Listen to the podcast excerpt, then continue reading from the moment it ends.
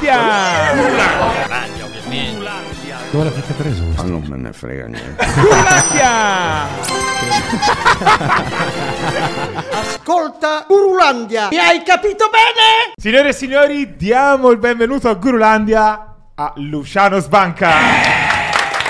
Grande Luciano. Grazie ragazzi. Come Benvenuto. stai? Bene? Bene, bene. Sempre provato perché ho fatto tutta la stagione, come sapete, a Riccione, che ho aperto questo Victor Lounge, che è andato fortissimo quest'anno. Un po' stressato, però sto bene. Soprattutto quando mi metto a chiacchierare mi sento sempre meglio. ok, ok, ok. Senti Luciano, hai mai visto qualche puntata di Gurulandia? Sì, l'ho- le ho guardate, siete molto bravi. Grazie. Grazie. Alcune puntate sono abbastanza trash, però Tipo? vanno bene. Davidone, vabbè, Davidone nazionale. Grande. Salutiamo Davidone. Eh, ci piace questo effetto. E poi, vabbè, ho sentito, ho ascoltato quello che avete fatto a uno dei miei mentori che è Flavio, eh, numero uno assoluto. Ma l'altro mentore mio se n'è andato un po' dei mesi fa, E chi era? il grande Silvione. Eh, sì, sì, Silvione sì. nazionale. Eh, sai che era il mio sogno anche intervistare. Ah, no. Secondo Ormai- come? Ormai arrivava, eh. Comunque, Dai. veniamo a Sbanca, ok? La prima domanda che facciamo sempre a ogni ospite che viene qui è chi sei, cosa fai? Magari c'è qualcuno che non ti conosce, presentati. Allora, io sono Luciano, in arte Sbanca. Sbanca perché dal du- il 7 novembre 2011 ho deciso di mettermi eh, su- sui social, ai tempi c'era Facebook, a condividere una delle mie più grandi passioni che ho da quando avevo 12-13 anni. È il mondo del betting. Che vuol dire? Mi ritengo un visionario e per questo penso di aver avuto grandi successi su quel settore perché vedo il futuro riesco a capire come finirà una partita rispetto a un'altra e se facciamo una statistica i numeri mi danno ragione. Ah, Mi hanno sempre dato ragione. Hai fatto super giù una statistica di tutta la tua carriera da tipster, eh, quante ne hai vinte, quante ne hai perse, cioè hai mai provato a mettere insieme tutti i numeri? No, i numeri insieme no, però ogni anno mi andavo a guardare come, come avevo performato e prima che interrompessi un paio d'anni fa perché ho voluto fare altre cose, nell'ultimo anno ho vinto 470.000 euro. Io non, non- non- non- non riesco a, a capire come sia possibile questa cosa. Ora faccio una domanda che secondo me farebbero in tanti spettatori, no? Vai. Ma secondo me c'è qualcuno che gli dà le Ah, sì, le informazioni. le No, no. Come fa una persona a vincere così spesso? Beh, ma sì. Sbanca l'ha fatto con dei sistemi, no? Cioè, te- Eh no, io allora fa- faccio la premessa, parlo da totale ignorante Allora, in materia. eh, quello che quindi- voglio dire è che fare quello che ho fatto io, che è quello che fanno adesso migliaia di giovani perché mi hanno emulato e sono contento, servono le capacità. Devi essere capace, devi avere un- una storia perché il gioco è come cioè, fare questo, questo- questo gioco che poi è diventato un mestiere è proprio un lavoro. Cioè tu devi sapere tutto, devi ricordarti tutto, devi essere aggiornato su tutte le situazioni che possono condizionare un evento sportivo. Può essere pure il clima, un campo pesante, quello, eh. ci sono delle dinamiche talmente ampie. Voglio dire che stavamo valutando, valutando che io potessi eh, riempire le informazioni all'intelligenza artificiale per il futuro. Grazie a te. Ok? Ma, Non mi rubate l'idea, eh, mi raccomando. ma te eh, questo discorso delle schedine lo classifichi come gioco d'azzardo oppure per te è una cosa diversa? Allora, il gioco d'azzardo Ecco, è beh, sempre gioco d'azzardo, ma io ho, ho un'etica, l'ho sempre avuta. Difatti, quando condividevo nei profili social dedicati al mondo delle scommesse le mie previsioni, non c'era mai una puntata. Perché? Perché non volevo mai indurre nessun giocatore a puntare più di quello che potesse. Lì sta alla figura dall'altra parte come me ad avere rispetto di tutti quelli che ti seguono, perché se io avessi mostrato prima della- delle, delle partite la puntata avrei spinto persone a puntare più di quello che potevano. Quindi la sensibilità mia è stata questa è la mia giocata, questo c'è un coefficiente, ma la puntata fatela in base alle vostre possibilità. sempre detto in ogni storia che ho visto, finivi sempre con questa frase. E questo mi fa sentire a posto con me stesso, perché io quando mi guardo allo specchio mi devo guardare e mi devo piacere. E se faccio cose che non so leali, non so corrette, non mi piacciono. Comunque, non, eh, io prima di fare questa intervista sono andato un po' a documentarmi e ho visto che Luciano Sbanca comunque non è solo il tipster, ormai sei un imprenditore a 360 gradi, hai fatto, fai 8 miliardi di cose. Però voglio sapere gli inizi proprio, cioè le origini, come sei partito. Allora, intanto ti dico che io sono nato imprenditore, sono figlio di un commerciante ed è chiaro che ho cavalcato la scia dei social e del web perché vedevo un potenziale e da quel potenziale ho costruito ciò che oggi mi permette di fare impresa come piace a me. Difatti il locale che ho fatto a Riccione è strepitoso, lo dicono tutte le persone che vengono da punti, da punti mondiali, cioè Vabbè, lo, guardano. Eh, infatti, lo, lo guardano e dicono Madonna, io locali così belli ne ho visti pochi. Ed era un nuovo format che sono riuscito in due anni, insomma, perché sono due o tre aziende che le dovevo incastrare e ci sono riuscito, ma ho dato molte energie della mia testa. Tornando alla domanda tua, riprendimi, riattaccami che me la so Io dimenticata. voglio sapere come come è partito tutto. Cioè, insomma, Ah, da Da proprio- quando eri piccolo proprio. Allora, allora, io sono il settimo di otto figli, partiamo da qua. Ok? Mia madre poi ne ha adottata un'altra perché si sentiva sola, eravamo nove, perché c'ha avuto dei problemi con la, con la famiglia. Comunque io cresco in questa famiglia di otto persone con tanto amore. C'ho- siamo quattro fratelli e quattro sorelle. Io sono cresciuto in mezzo alle ultime tre sorelle e quindi diciamo che ho, credo che oggi se ho una sensibilità maggiore è proprio perché io sono cresciuto con le mie sorelle e non con i miei fratelli che su certe cose sono totalmente opposti da me. E ero ambizioso fin da piccolo. Mi ricordo che mia sorella mi raccontava tuttora che noi dormivamo sul letto singolo, però eravamo, insomma, dovevamo adattarci. A Roma si dice te devi adattare. E mia mamma ci faceva dormire su questo letto dove c'era mia sorella con la testa di qua e i piedi di qua e io con la faccia sui, tes- sui piedi di mia sorella e lei si sentiva l'odore dei miei piedi. Tipo la fabbrica di cioccolato. Sì, eh, una cosa del genere. Però poi dopo mia sorella mi raccontava, ti ricordi quando la notte mi svegliavi durante la notte? No, non mi faccio no. La svegliavo e lei si, alzava a me, sorella, ricordati che io farò i soldi. Secondo me nel mio inconscio io accettavo la situazione perché non mi potevo lamentare perché avevo tutto l'amore, però volevo un- una forza finanziaria che mi permetteva di essere autonomo.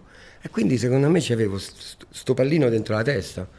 E a 12 anni ehm, ho detto a mia mamma vado a lavorare, mia madre si è incazzata, non voleva. Allora io dico vai vado a scuola e vado a lavorare. E mi ricordo che andavo a lavorare in una pizzeria che oggi a 12 anni non puoi lavorare, ne devi avere meno 16 ed è sbagliato secondo me.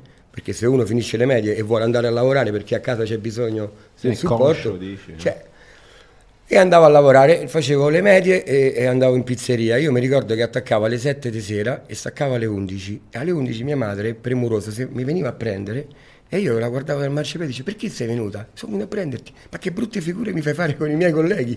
Io me ne andavo a piedi e lei che mi veniva appresso con la macchina. Cioè, a 12-13 anni.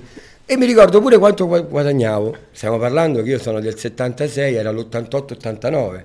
88-89, un ragazzino dei 12-13 anni che aveva 150.000 lire a settimana, ero un principe. Difatti io prendevo i soldi, poi tutte le mattine che andavo a scuola, vedi poi la mia generosità, andavo a comprare la- le merende per la scuola, ma ne compravo tante, perché le dovevo condividere con i miei amici, cioè la mia ricchezza non me la potevo tenere per me, la dovevo spartire, come faccio un po' oggi, come ho fatto sul web con tutti questi tipster, come faccio con tutte le aziende che ho, io la mia ricchezza la devo ri- ridistribuire. Non sono una persona avida e per questo forse poi le persone si legano a me e mi vedono, che ne so, genuino. È vero, Semplice. c'è una cosa che ho notato eh, che tantissimi miei amici proprio ti amano. Cioè, tanta gente ha proprio un sentimento forte verso Mo, di te. mo ti faccio capire, credo il perché. Uno perché sono sempre stato me stesso. Chiunque mi incontra per strada mi dice ma tu sei uguale a quello dei social, non cambi un cazzo. Cioè io non faccio il personaggio, io sono io. Ma o mi ami o mi odi. Sei sempre stato solare. Chi mi conosce veramente mi ama, chi mi giudica per aver sentito dire o purtroppo per una frustrazione sua mi odia. Sarebbe meglio che mi conoscesse così forse potrebbe cambiare idea, però davanti all'invidia si può fare poco. No, ma L'invidia è una faccio- brutta bestia e perdonami, sento molte persone famose come Flavio, come anche Ruzza, eh, che hanno detto che in Italia l'invidia c'è un livello altissimo. Ah sì, sì, Ah, sì, sì, eh. lo confermi. E io me ne rendo conto, devo dare ragione a loro, mi, mi- mi metto in coda, però problemi loro.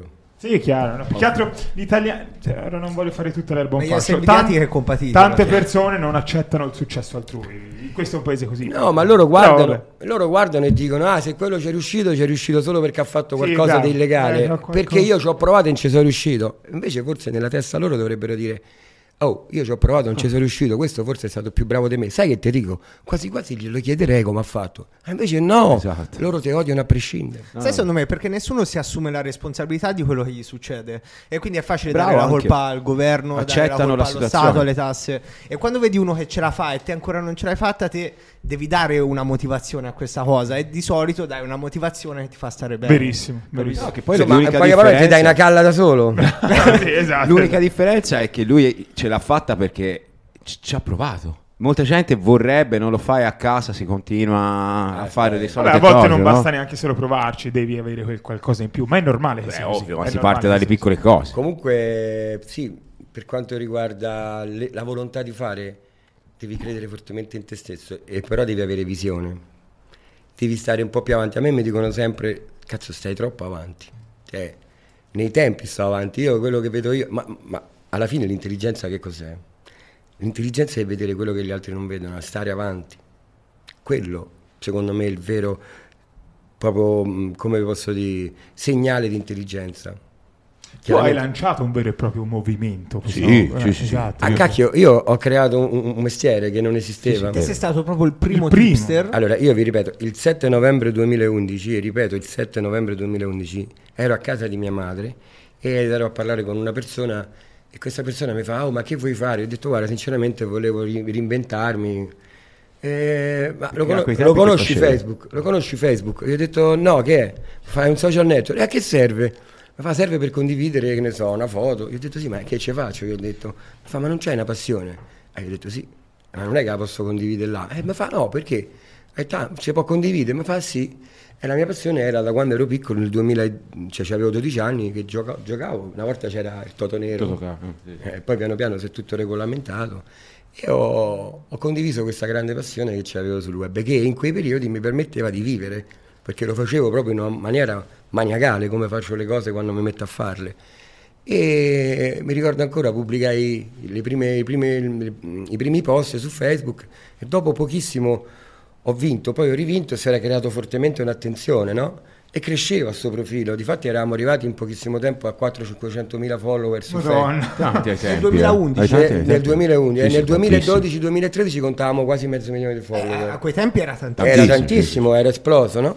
Cioè, anche ora... Poi, poi purtroppo Facebook mi ha mi ha boicottato perché, mm, non lo so, sinceramente... a- Andare contro le policy forse. le policy, poi, aspetta, ma se pagavo mi avrebbe accettato, c'erano tutte, beh, quando loro vedono che tu stai emergendo in qualche maniera cercano di buttarti giù oppure dirti se vuoi rimanere su devi pagare o devi fare. E a quel punto da Facebook eh, hanno chiuso 3-4 profili, sono andato su Instagram. Oggi questo mondo è più sdoganato, ma io sono quello che si è dovuto prendere tutta la Ah, merda, hai tutti i giudizi. strada. Io ho dovuto, io ho dovuto spaccare tutti i muri per tutti i giovani che oggi stanno lì tranquillamente e fanno questo mestiere. Gliel'ho insegnato io, l'ho inventato io. ehm, giustamente, mh, se mi dovessi posizionare in una posizione, mi metterei in alto e metterei tutti sotto. Ai tempi ti limitavi semplicemente a condividere quelle che erano le tue giocate. Ai tempi condividevo solo le mie giocate perché avevo privacy, avevo addirittura per i primi due anni non ho mai mostrato la faccia. Sì, infatti c'avevi la Poi maschera. c'avevo una maschera per gioco perché avevo trovato una maschera che mi piaceva. E perché non mostravi la faccia? Scusa se ti Ma perché era misterioso, c'è presente quando c'era quello del wrestling, eh, Mister... Ah, Re Mysterio, sì. Mysterio, sì. Cioè, allora capito, era partito quel trip nella mia testa, poi un giorno mi ero rotto le scatole sempre con questi filtri del cavolo, sembrava che mi dovevo nascondere da qualcosa, ho detto vaffanculo, ho scoperto la faccia, tutti sono impazziti, non ti immaginavo così, ti immaginavo diverso, ognuno c'aveva la sua... Però non era sbagliato perché l'immaginazione, cioè ti lasciava un punto interrogativo così aperto che tu dici, come sarà mai questo? Era, era- se io avessi detto oggi sono là, la gente solo per vedere il mio volto si sarebbero spostati, Anzi, vedi il trip mentale. Una volta no? tolta la maschera, l'hype è salito ancora di Dopo più. si è salito ancora di più perché dai, c'è una faccia da culo. diciamo che trasmetto, spero, positività. Ma quando è che capisci che non è più un semplice giocare, ma diventa un lavoro? Allora, intanto il giocatore deve fare il giocatore perché chi pensa di vivere di gioco, secondo me è un po' utopica la cosa. Bisogna lavorare per vivere. Il gioco ti può aiutare a toglierti delle soddisfazioni, a- ad avere dei momenti di emozioni, di adrenalina, di, di- di- di- comprarti un orologio, di comprarti un qualcosa che l'hai vinto. Allora dici, cazzo, ho vinto 50.000 euro, ma a comprare un orologio così quando lo porto al polso, mo ricordo che me lo sono vinto anziché andare a sperperare. Cioè, però il lavoro è il lavoro. Cioè, chi vive di gioco, chi consiglia di vivere di gioco, non va bene. Bravo, questo è un bellissimo Non è un buon consiglio Bellissimo. questo. eh. Il, gioco, il gioco è una cosa bella, ma ti può fare male. Possiamo dire che il gioco non è per tutti? Il gioco non deve essere per tutti. Anche perché dico, se guardiamo le statistiche, quanta gente c'è che poi veramente solo tramite il gioco d'azzardo è riuscita a diventare ricca, libera e non lavorare più. Non Cioè, a livello esiste. di stati... eh? Non esiste. Allora, Esatto, no, perché noi vogliamo mandare anche il giusto so- messaggio a casa, no? Se no incredibili. cioè, consigliamo di giocare. Posso dire di essere bravo a giocare, a far vincere, a vincere, ma garantirvi un profitto non- è, un- è un- è una grande cazzata. E te come Cioè, affrontavi questa responsabilità di avere un Affronta- sacco di persone che affrontavo questa responsabilità che tu mi hai detto con grande serietà e come ti ho detto con grande rispetto verso quelli che stavano davanti. Pensa che in questo mondo tutti hanno gruppi privati a pagamento, iscrizioni, cose. Io proprio per sentirmi, come vi ho detto prima, a posto prima con me stesso e poi sperando che possa essere gradito anche agli altri, mai chiesto un gruppo privato, mai È chiesto vero. un'iscrizione. Vero, vero. Cioè, quindi io dico a te, io faccio una giocata, te la faccio vedere. Se ti piace la giochi, se non ti piace non la giochi. Se, se te ne piace solo un pezzo, ne giochi solo un pezzo. Cioè, e non ti faccio vedere neanche quanto punto. Quindi È vero, è vero. Mettevi tu- la monetina sopra- Tu fai tutto di testa tua. Dici, guarda, ha messo sette partite, me ne piacciono cinque. Quanto ha puntato? Non lo so. Ti guardi dentro la saccoccia e dici, vabbè, io posso giocare 10 euro. Gioco 10 euro. Perché poi, adesso ormai questi tipster fanno vedere puntate mega galattiche per far vedere che hanno vinto. Quando io ho cominciato, io giocavo 2 euro, 5 euro. E c'è una storia incredibile che è quella che ha consacrato Sbanca proprio a livello Massimo Quella da 5 aspetta, euro aspetta, a raccontiamo. 4.000 tipo? 5 no, allora eh, io mi ricordo ancora era l'anno 2013, quindi parliamo di 10 anni fa. Che facevate voi 10 anni fa? E io Eh, no. penso andavo alle scuole medie. mi sa. 2013 No, andava a io scuola. già lavoravo. andava a scuola. Ok, sai quanti ragazzi sono diventati? Quindi tu, tu, tu già lavoravi, Sì. non mi seguivi? Quanti Sì. anni c'hai mo? Eh, 32. Ok, quindi non eri ancora minorenne, però sai quanti minorenni io poi ho portato alla maggiore età? Me li sono trascinati, tanti mi dicono, mi hai fatto crescere, ero con te, no?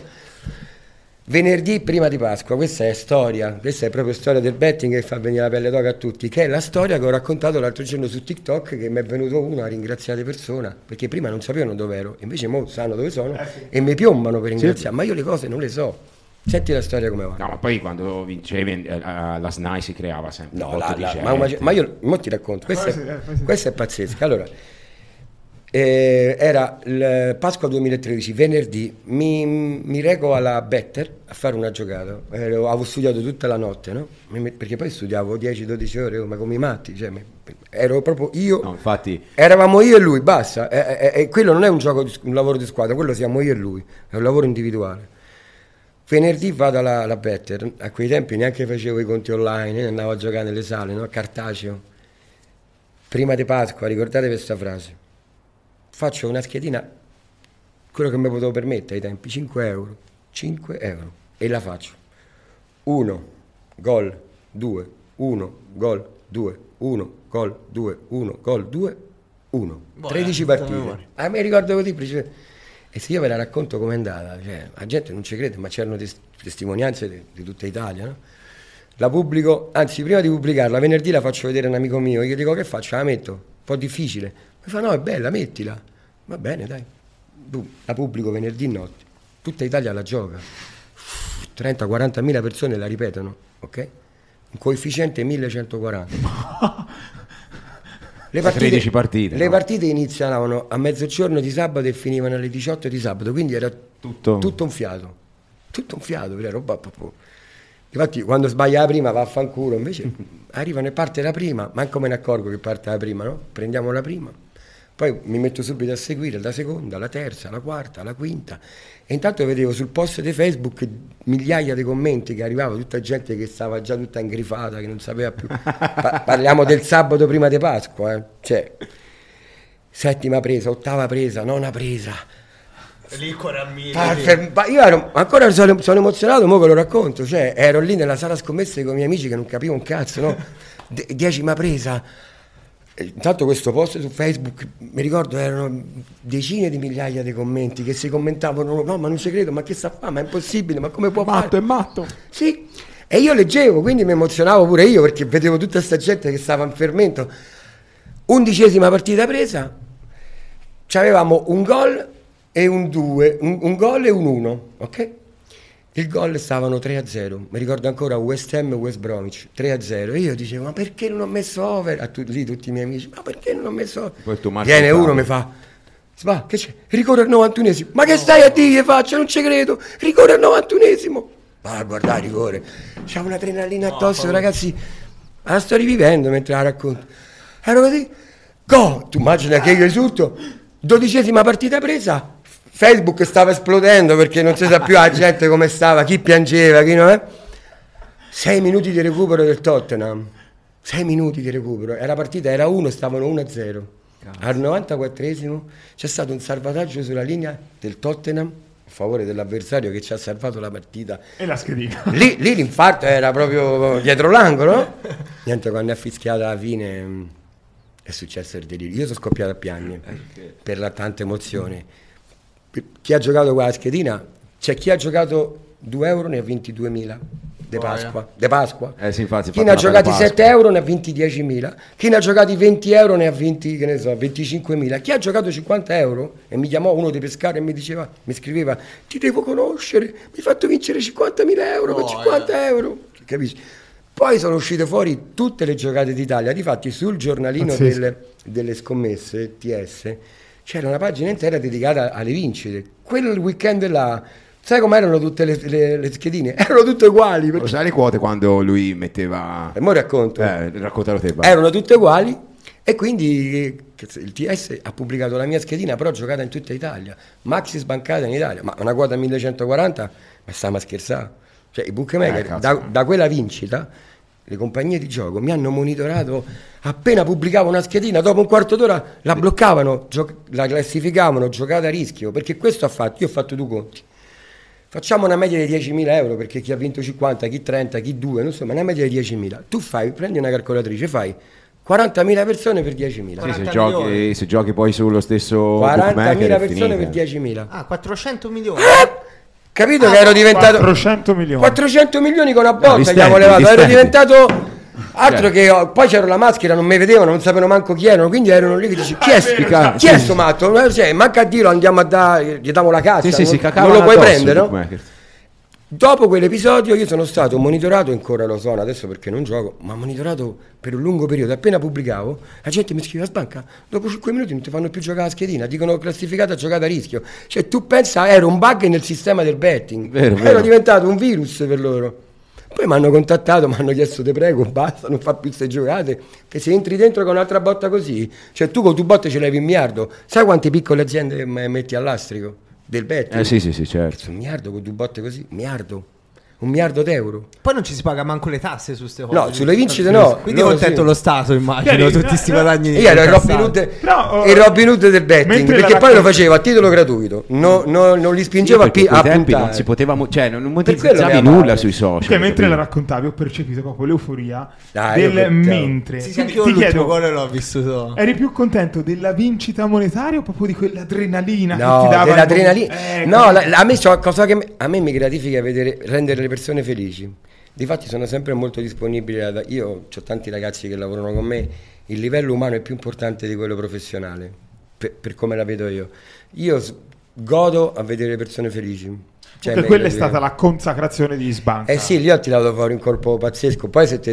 ce No, ne so- ma ce questo ne so- ne è uno. No, Cioè, ma ce ne sono so- i cioè- massimali, roba, Ma no, ma incredibili. giocate cioè, tipo per ma- oh, 100 Se volte. ti racconto la Beh. storia più, più- più clamorosa che, che è successa negli ultimi tempi è quella di Aversa. Quando sono andato a 70? Aversa. 70? Quanto, quanto No, c'è? quando sono andato a Versa che quello mi ha scritto in direct, eh, io non guardo mai la direct perché c'erano migliaia di messaggi al giorno, però la sera quando mi mettevo in polleggio ogni tanto andavo in direct e mi è capitato con la coda dell'occhio di leggere un aiuto di uno che non sapevo chi fosse. Vedi la mia umanità che mi fotte sempre, devi stare attento quando c'hai la umanità come la mia, quando cadi in mano a persone che non sono leali, cercano di fotterti, quindi devi essere Ah, davvero attento. sì, sì, sì, Senti che è successo? Ero lì e con la coda dell'occhio leggo questo mi scrive aiuto, mi puoi aiutare? Sai quante me ne arrivano? Però non so, a me ci è andato l'occhio, ho aperto il messaggio e era uno che mi ha detto guarda io ho dei problemi, purtroppo non riesco a pagarmi l'avvocato e io mi ha intenerito, io, io ho risposto, io ho detto guarda io i soldi non te ne posso dare perché sennò li dovrei dare a tutti, però ti faccio una promessa e io quando faccio una promessa la mantengo. Devo venire a Napoli a vedermi Liverpool-Napoli e poi passerò da Versa e vedrò di fare una schedina che una te la lascio a te e una me la tengo io e poi me ne vado. Oh. Ascolta, io vado a Napoli e con un gruppo di amici vado a vedermi Napoli-Liverpool, mi gioco l'uno del Napoli perché il Napoli quando gioca con Liverpool in casa vince sempre, abbiamo vinto, il giorno dopo era un po' tardi, però io non, ho- non riesco a non mantenere la parola, quindi sono partito da, da Napoli e sono arrivato ad Aversa. Arrivo ad Aversa, perché devo incontrare questo ragazzo che non avevo mai visto, che gli avevo fatto una promessa. Arrivo ad Aversa e mi fermo sulla better di Aversa, sempre sta better di mezzo, e entro dentro, mi riconoscono, ciao Sbanca, ciao Sbanca, e sono venuto a fare una schedina. Sai, è- il paese è un attimo che si gira la voce, ha- sono cominciati a venire tutti gli alla better. Io ho fatto due schedine, una da 50 e l'altra da 50, 4.500 e 4.500. Nel frattempo tutta Aversa ha saputo che io stavo facendo questa cosa per un loro compaesano e quindi tutta Aversa si è giocata a sta schedina. E io che ho fatto? Sono andato sotto casa di questo ragazzo che aveva questi problemi, carino, lui è venuto giù, mi ha portato una pastiera, mi ha detto tieni, grazie per quello che hai fatto per me, io ringrazio a lui e gli dico questa è la tua e questa è la mia. Io vado via, speriamo bene. Parto da Aversa e vado verso Roma. Nel primo tratto da Aversa e Roma giocano le prime quattro partite di Europa League che giocavano alle ore 19, le prendiamo tutte e quattro. Arrivo a Roma e me- partono le altre quattro dalle 21, no? Prendiamo la quinta, prendiamo la sesta, prendiamo la settima, tu immagina come stava quello dentro casa, stava impazzito fracico perché stava a risolvere una cosa che era una spada di Damocle sulla testa sua. Cazzo, io mi ricordo ancora, si Cransodar Siviglia, gol di rovesciata da fuori aria del Cransodar, no del Siviglia, del Cransodar, al 79esimo, una cosa del genere, e lì è scoppiato il mondo. Cioè, ho fatto una cosa che se la dovessi ri- riprovare a fare, non posso garantire la riuscita, ma neanche se lo faccio cento volte. Quello non stava più nella pelle. Io mi sono emozionato come Mezzo un matto. paese che aveva vinto. Mi sono emozionato come un matto perché stavo aiutando una persona che mi aveva chiesto un aiuto, cioè si sono matchate cose incredibili, no?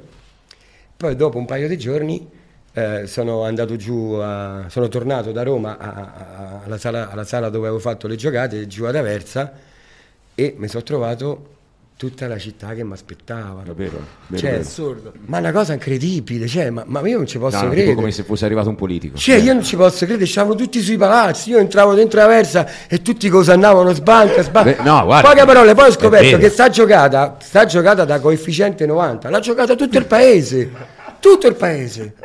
Ma c'è un video poi sui quali sui, sui social sono dei video che testimoniano questo. Beh, io penso che una storia del genere... mm, ah, se uno la racconta e dice ma non ci sono le prove, sta di una cazzata. No, è vero. Mi raccomando, voglio mandare un messaggio a casa, cioè voglio dire, ora eh, stiamo parlando, dietro c'è un professionista, c'è una persona che segue il calcio, lo analizza e Sono- fa questo di mestiere, diciamo, no? Ecco, il messaggio che non deve passare è che se ho dei Non problemi... ballatevi la fresca. Eh, non ballatevi la fresca nel gioco d'azzardo per risolvere i vostri problemi, perché comunque qua si parla di una persona che ha un cervello rigido con se stesso, che sa fino a dove può arrivare. Certo, come ho detto prima, no? ti ricordi nel pezzo di prima, il gioco deve rimanere gioco e deve essere un divertimento. Cioè, te sei da quando ti conosco, quindi da una vita, no? nel senso a livello social, sei sempre la stessa persona. Mai non è cambiato. che la tua personalità è cambiata, si vede proprio che tu sai domare questa sensazione che ti dà il gioco. Devi stare Capisci? attento perché ti può... Per questo che ti tu- dicevo, il gioco non è per tutti. Bravo, non è per tutti, perché, mo vi spiego, il gioco è un vizio, Cioè, anche il bere non è per tutti, anche altri, altri vizi non so per tutti, cioè bisogna avere il controllo, se perdi il controllo ti diventa ludopatia, diventa un problema grave. Ecco. È una cosa che va gestita con grande attenzione e non tutti, secondo me, dovrebbero giocare. Alcuni che non hanno forza mentale, che sono molto insicuri, che si fanno molto, insomma, trascinare dagli altri, che non hanno un carattere forte, devono stare attenti. Te questo, scusa, Evate, te questa è un- è una cosa che comunque hai sempre mostrato. Chi ti conosce lo sa, non può dire il contrario. Anche nelle giornate dove andava tutto male, diciamo che ogni tanto è capitato di Certo, perdere. voglia. Comunque dicevi proprio no, mo basta, non ne gioco un'altra. Questa è lo, lo dicevi sempre. Questa è l'esperienza. Allora, quando si è giovani non si gestiscono anche il fumo, l'alcol, qualunque quando si è a 18 anni uno beve come un matto, non si rende conto, va in coma etilico. Quando poi cresciamo gestiamo l'alcol perché abbiamo fatto esperienze. Io quando vedevo eh, ragazzi di 20 anni dare consigli di betting, che cazzo, cioè, con tutto il rispetto per la competenza che possono avere, ma non hanno certe regole oggi è pieno. eh, certe regole, cioè che capisci quello che tu mi hai appena detto, queste cose le acquisisci con la, maturando, quindi devi avere un controllo, una gestione del bankroll, capire che oggi non è la tua giornata, quando invece ci sono giocatori che rincorrono la perdita e lì è il punto di morte. Un giocatore deve dire, io entro nel gioco, mi porto X soldi, se vinco, eh, se vinco continuo o decido di uscire dal gioco, se perdo ho perso questi, deve finire il gioco. Non devo andare alla ricerca di altri fondi, perché in quel giorno, quando ti gira storto, perché il gioco è associato anche alla fortuna, tu vai a cercare la, insomma, la fine, la fine del- dei, tuoi, dei tuoi proventi, delle, delle tue disponibilità economiche. Sì, non sei neanche lucido, no? non per- nelle perdi la lucidità, non perdi la lucidità, quindi non devi rincorrere nulla. Io quando tu hai detto che tante volte durante le settimane, durante il weekend io dicevo non gioco più. No, basta, sì, perché vero. la scimmia che ti fa venire il gioco, eh, dopo dici no, devo recuperare, devo fare, devo fare. No, e il gioco devi essere preso in un modo cinico. Entro, gioco, ti distruggo. Entro, gioco, perdo, me ne vado. Se invece io gio- entro, gioco, perdo e voglio vendicarmi, è il momento che vengo mangiato dal gioco. Vedi? Ma questo lo fai solo quando hai capito e hai fatto degli errori, perché non nego che da giovane io questo errore che oggi dico ai giovani di non fare l'ho fatto, però è proprio l'esperienza che mi permette di consigliare agli altri. Uno che non c'ha esperienza, che consigli può dare? No, certo. L'aria fritta, che te può dire? Eh, le parole già fatte, eh, che, che ha letto. Ma invece queste sono parole che vengono dall'esperienza. Chiaro, chiaro, chiaro.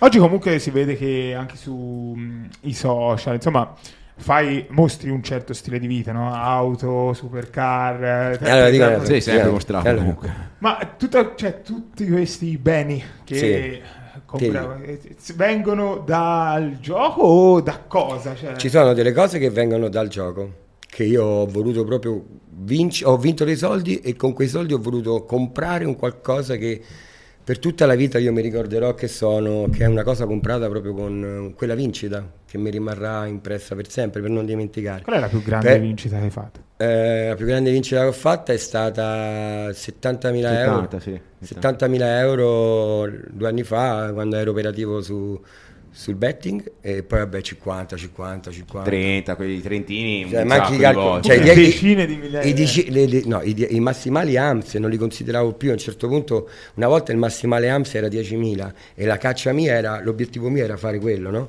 ma l'ho presi con due partite io cioè, due Sì. partite ho fatto un coefficiente Cioè, 100 tipo 4 anni fa eh, voleva raggiungere il milione. il milio- no, però sai, non l'ho Cioè, potuto fare perché non l'ho potuto fare perché l'anno prima ho fatto 440, 470 di vincite.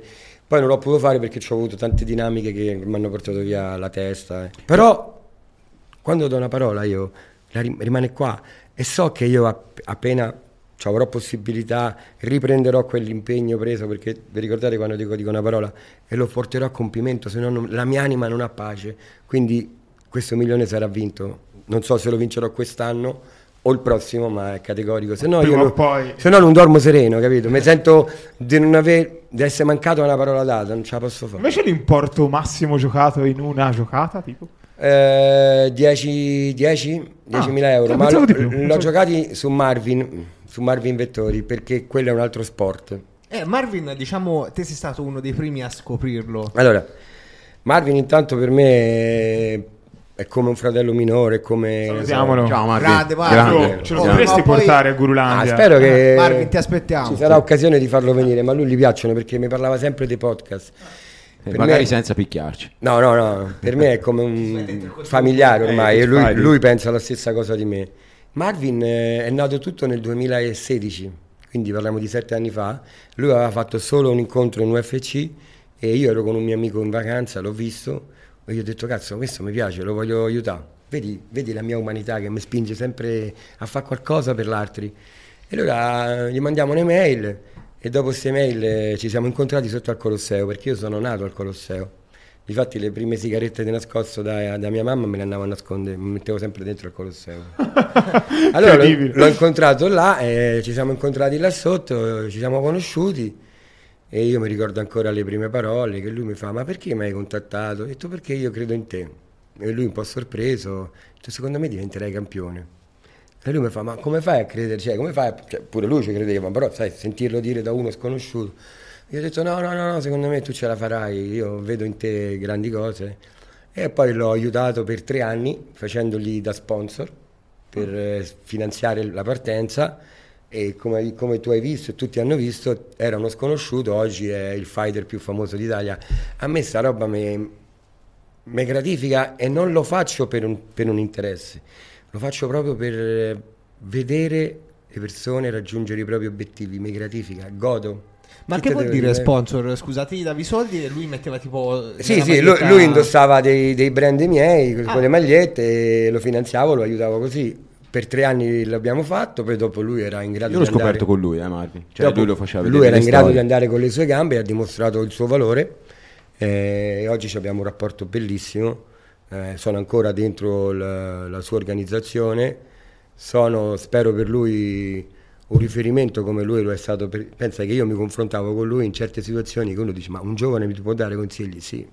Io posso imparare anche da un bambino di 6 anni o di 10 anni e quindi era stato un dare e avere importante che ha lasciato veramente una buona relazione anche con mia madre lo adora la madre ha un buon, un buon rapporto con me sai si è, si è creata un- un'alchimia importante E ci scommettevi anche soldi su e di certo lui che ci scommettevo ci ho scommesso pure di più di 10.000 mo che mentre parlavo stavo a Las Vegas Eh no, me lo diceva un mio amico, e te andavi in diversi centri di scommesse, tutto cash, Eh, e, do- scommettevi tutto su... dovevamo andare pensa, Tutto cash magari. no no no No, vabbè, vabbè, ma a Las Vegas. eh, a Las Vegas, a, Las- a Londra, perché in Italia non, non ti fanno giocare su queste... Non può, eh. No, perché lo- in Italia c'è un po' di bigottismo, lo vedono ancora uno sport violento, ma è una disciplina, come la box, eh, come altre cose. Ah, non puoi proprio giocare No, sull'UFC. eh, il, cir- il circuito, il circuito in Italia non, non lo vede Ma bene. anche per dirti il calcio, se vuoi buttare un sacco di soldi sull'uno del Napoli contro il Liverpool, a seconda di che sala vai, chiamano per sapere se possono accettare Certo. questa. Però ti voglio dire un'altra cosa.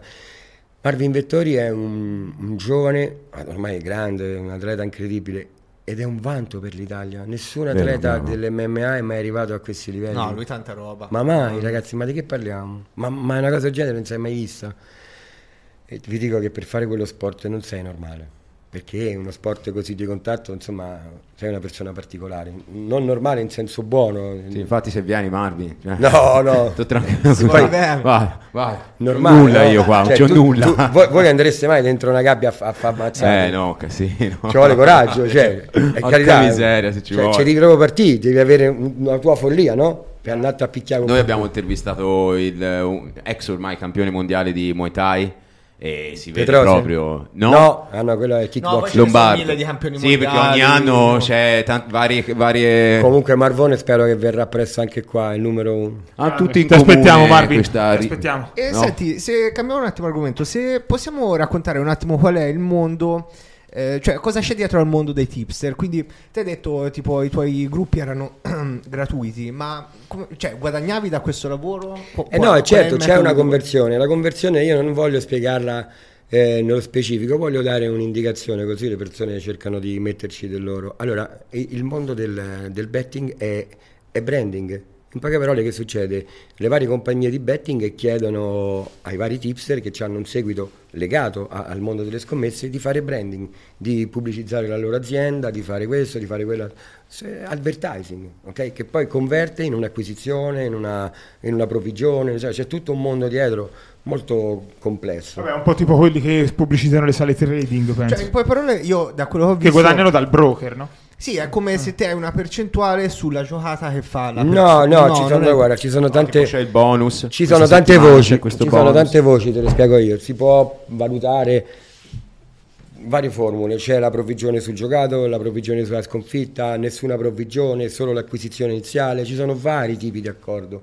Quindi io personalmente, siccome non mi andava di essere alleato delle compagnie di gioco, ma alleato dei giocatori, io non mi sono mai accordato personalmente con un pacchetto dove loro davano, che ne so, dei riconoscimenti su una perdita. Io non l'ho mai voluti perché io ero veramente il loro nemico e, e c'avevo un esercito dietro. E- e n- non posso essere alleato del nemico quando io ho tutti i miei fratelloni che mi seguono, cioè quindi dicevo no no no no io questi accordi non mi piacciono, se volete parlare con me facciamo branding, mi pagate per la pubblicità, mi pagate per l'acquisizione, ma non voglio entrare a condividere con voi entrate, uscite, perché sennò psicologicamente non avrei mai giocato Allora, libero. certo, se ti pagano sulla perdita significa che stanno consigliando al tipster di consigliare perdite. Ma guarda, più che consigliare al tipster di consigliare la perdita, entra in una modalità psicologica sbagliata.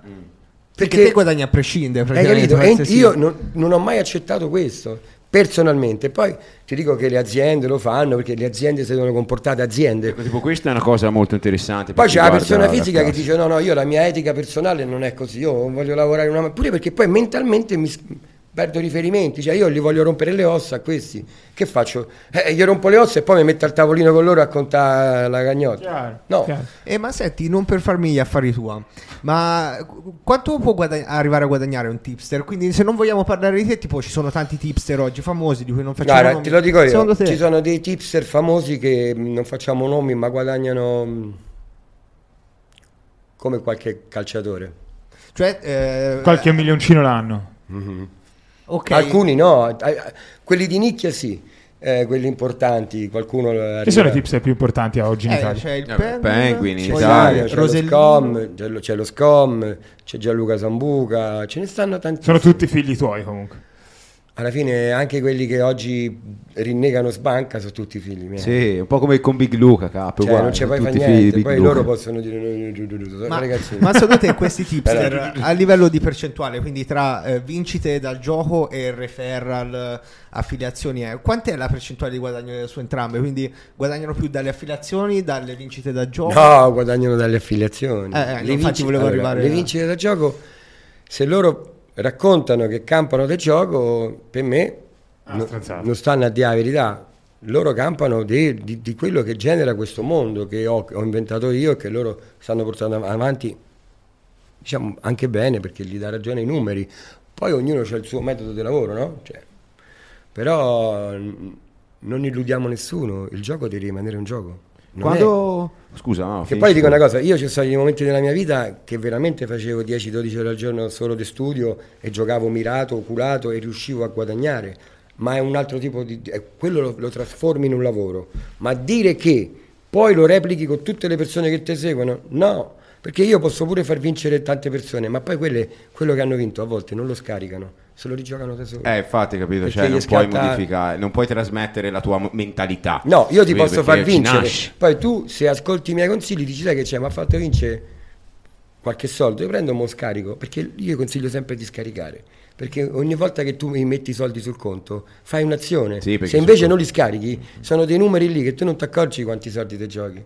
Per avere un Vero. po' di contatto. Anche perché giochi live per dirti quando giochi live, Mo- eh, mo ti pari, ti fai, co- Vi racconto un aneddoto. Quella vincita di Pasqua 2013 è venuto l'altro giorno dei signori a trovarmi al Victor, erano moglie marito e due figli. Mi, fa- mi guardavano da lontano, io sapevo che me lo salutavano, poi ciao Sbanca, era, era doveroso venirti a trovare. E io so, sai, sono sempre pronto a dare una risposta, dico doveroso perché? Mi fa, ti ricordi Pasqua quando mi hai fatto fare quella grande vincita? Eh sì, certo. E io ho fatto una grande vincita e sono venuto a Roma e ho comprato un appartamento dando l'anticipo del mutuo che l'ho reso un Airbnb. Ah, oggi dopo dieci anni ce n'ho 13 e fatturo 5-6 milioni. Cioè, hai capito? Che è stato l'inizio, l'incipit di un qualcosa di... Però lì... eh, Te chiaro. quando hai capito, Luciano, che era momento di diversificare le entrate? Cioè di iniziare a costruire anche un qualcosa che fosse slegato dal gioco? Allora, molto spiego. Io sono uno che dopo dieci anni di leadership in questo settore, avendolo creato, sono stato leader e sono tuttora leader. Sì, sì, perché sono, basta che sono un attimino, sto a guardare eh, qualche, qualche film su, su Netflix. Sto facendo altro perché dopo dieci anni ho detto cazzo, sono il leader assoluto, sono il numero uno, brum, brum, brum, mi ero un po' rotto il cazzo, ho detto voglio nuovi stimoli. Ho detto dai, siccome avevo fatto già il ristoratore, avevo fatto altre attività e mi era capitato questa occasione, questo locale, mm, dai, lo compro, perché poi prima, prima di fare il Victor Lounge, che è uno dei locali più belli d'Italia, se- C'avevi la sala? Avevi fatto la sala? no, volevo fare Mangia Bevi Sbanca. Eh, bravo, esatto, lì. Cazzo, ma Sì, lo sì, farò, un giorno, Ah, figo. un giorno Sì, sì, farò dove giocavi e mangiavi, Mangiavi, anche. sì, mangia bevi sbanca, era Sì, proprio sì, il locale mio, quindi venivi a mangiare, venivi a bere e poi c'ero io dentro che giocavamo live, perché io quando andavo in diretta e giocavamo live io c'avevo, ai tempi che non c'erano le dirette con Facebook e con Instagram, facevamo Radio Sbanca, radio su, mm, su una, su una radio di queste, insomma, con le frequenze online, 20.000 persone live. Sì, sì, ma poi quando Ma c'erano parliamo le nel- dirette tipo 100.000. Parliamo nel 2013, Assurdo. cioè, capito? Erano lì che tutti io stavo con la cuffietta, mi ero messo sei televisori, sei monitor. Adesso segna quello, giocate live quello, giocate live, ma come i matti? Ma devi avere però una visione mentale, una capacità cerebrale pazzesca. Tu devi captare velocemente e matchare. E la mia potenza è, c'ho un cervello veloce. E se vi dico perché ho il cervello veloce, stiamo qui fino a... No, ora ce lo dico. Veloce, cioè, Ma no, perché? Perché ho studiato, perché dico, ma perché ho il cervello così veloce? Perché va più veloce degli altri? E allora mia madre mi ha sempre detto, figlio mio, dimmi mamma, otto figli ho fatto. Eh beh sì, tu sei quello che mi ha dato più preoccupazioni. E lo so mamma, dopo però sei l'unico che è nato con la camicia. E quindi vuol dire che sono fortunato, perché da quando sono piccolo mi dicono che chi nasce con la camicia è uno fortunato. Mia madre fa sì, e ti devo dire che con tutte le cose tremende che mi hai fatto passare da giovane, sei un ragazzo fortunato, sei un uomo fortunato. Però io non mi fermo mai. Comunque l'hai sempre trasmessa la tua dinamicità, perché anche dalle storie veramente, cioè non stavi mai fermo un secondo. No, io sono iperattivo. Eh, mai fermo un secondo. E te facevi anche i raduni, vero? Ho visto Sì, che veniva sì, un sacco di gente. Un- un centri gio- scommesse che si litigavano per, eh, Allora. per eh, farti venire insomma da loro. Sì, a me mi chiamavano, sai quante compagnie, quante centri scommesse mi chiamavano e mi dicevano ti diamo so, 1000 euro, 2000 euro solo se vieni Qua a giocare qui alla schedina. Qui a fare una schedina. Se- non mi ho mai detto di sì. Non ho mai detto vengo. Ma te giocavi, non lo so, almeno credo a casa. A Ecco, ca- a sul me non me ne conto. frega- cioè, sai quanti soldi ho rifiutato, branding, cose, eh, perché non mi interessava. Cioè, non era quello il mio fine, il mio fine era far vincere la gente. A me se tu mi dici, Lucia, hai fatto, so, x, x migliaia di euro, centinaia di migliaia di euro, hai guadagnati?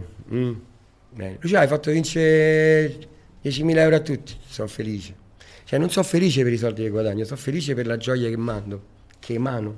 Fantastico. Invece il Victor Lounge come mai? Allora, dove Victor nato? Lounge, Eh, bravo, sì, eravamo- Victor Lounge nasce dal fatto che, mh, come vi ho detto prima, dopo dieci anni mi ero un po', sono sincero, mi ero seduto perché ero andato in zona comfort, ormai ho detto, mo che faccio?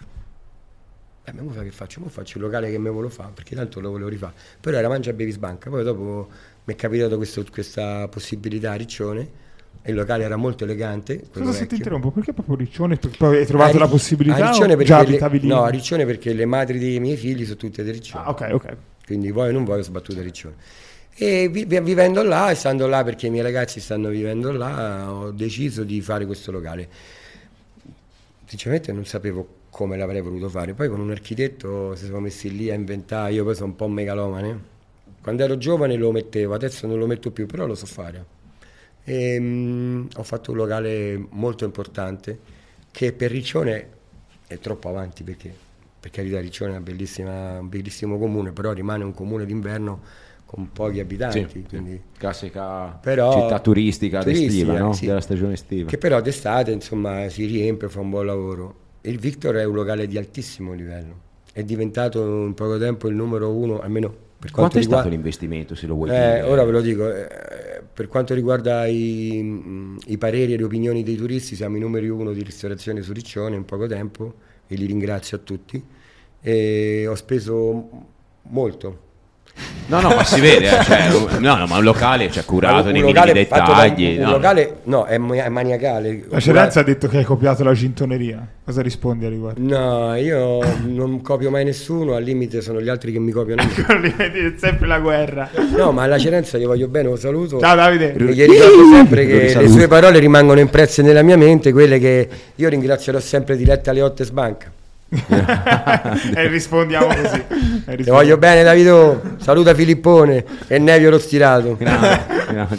E quindi da te si può anche mangiare al Sì. ristorante? Sì, c'è è un ristorante di altissimo livello perché poi io sono, come vi ho detto, Bisogna andarci. Eh. Eh, quando, dai. quando- quando io mi serata. metto a fare una cosa, se tu mi dici... Ci "Lu, spende, eh? Facciamo... No, si spende pochissimo. Quando tu mi dici fa una cosa, io la guardo e dico no. Ma perché? Dai, facciamola tanto per... No. O la faccio sopra le righe o non mi impiccio proprio.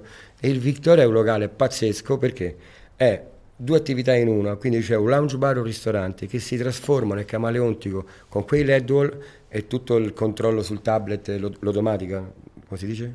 Domatic, Doma- do- domo- domatizzato. domotica. Domotica, domotica, Domotica. scusate l'ignoranza. Eh, No, vabbè, tanto qua- così. Non è che siamo tutto domotica, no, è tutto domotica, quindi è- si trasforma, lui fa l'aperitivo con, un- con una musica, con un'atmosfera, poi fa la cena con un'altra musica, un'altra atmosfera e poi fa il dopo cena Ah. che diventa tutto buio, si abbassano le luci con questi giochi di LED, è bellissimo, è un format che io adesso replicherò su piazze dove merita di essere replicato, quindi Tipo Milano. grandi, grandi metropoli, ma io si dica la verità sto buttando un occhio a Monte Carlo.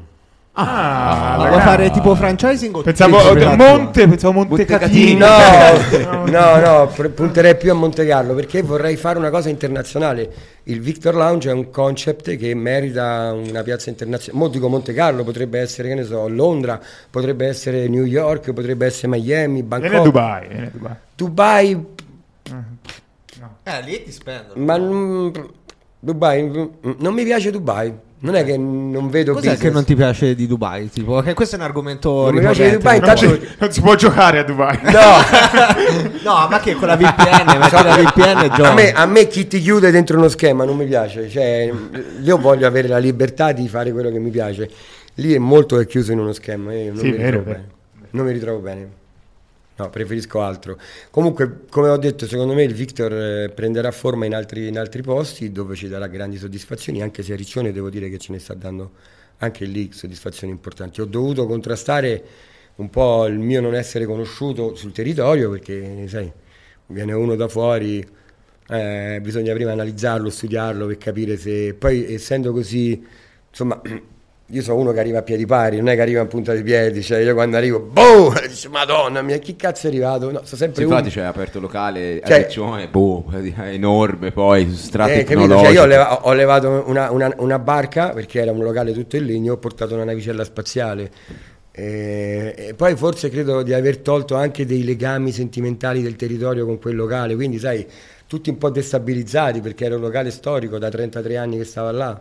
Comunque, guarda, io sono appassionato di marketing, di positioning digitale, no? social media, eccetera, eccetera. Quello che stai facendo lato TikTok, lato contenuti per il Victor Lounge è bellissimo. Cioè, i contenuti a me piacciono un sacco, proprio di pubblicità sul locale. Sì, no? sì, io... Ma hai qualcuno che li fa? Per- un ragazzetto che ha 20 anni, io non ci volevo manco andare, manco andare su TikTok, sono sincero. Poi lui Eh, invece stai lui andando fa, forte. lui mi fa Lucio dai andiamo su TikTok ma che cazzo metti a fare i balletti su TikTok mi fa no no fai te stesso e io ti faccio i video poi te li monto e il primo video ha fatto 600.000 visual il secondo ha fatto 1 milione e 7 e ho detto dai vabbè divertiamoci No, dai. cavolo, guarda, stai spaccando. Sì, cioè, ragazzi, se sbanca, cioè a me mi Ma anche viene- il marchio di fabbrica Wewe Fratello la pre- ti La- portò quando, diventi- quando appunto eri mh, tipster eccetera eccetera Ma lo sono a tuttora, essere cioè- differente dagli altri in quello anche ma io so io e come diceva Alberto Sordi non, voglio- non me ne vogliate però io mi sento io e ho un grande ego però l'ego mi risponde che Guarda, è un comune denominatore di tutte le persone e che... infatti- Ti posso posso fare una permettere, se non, domanda? se non avevo ottenuto i miei risultati, io mi guardo allo specchio e dico: Ma nel 2010 dove stavi? Non c'hai niente, dovevi costruire tutto.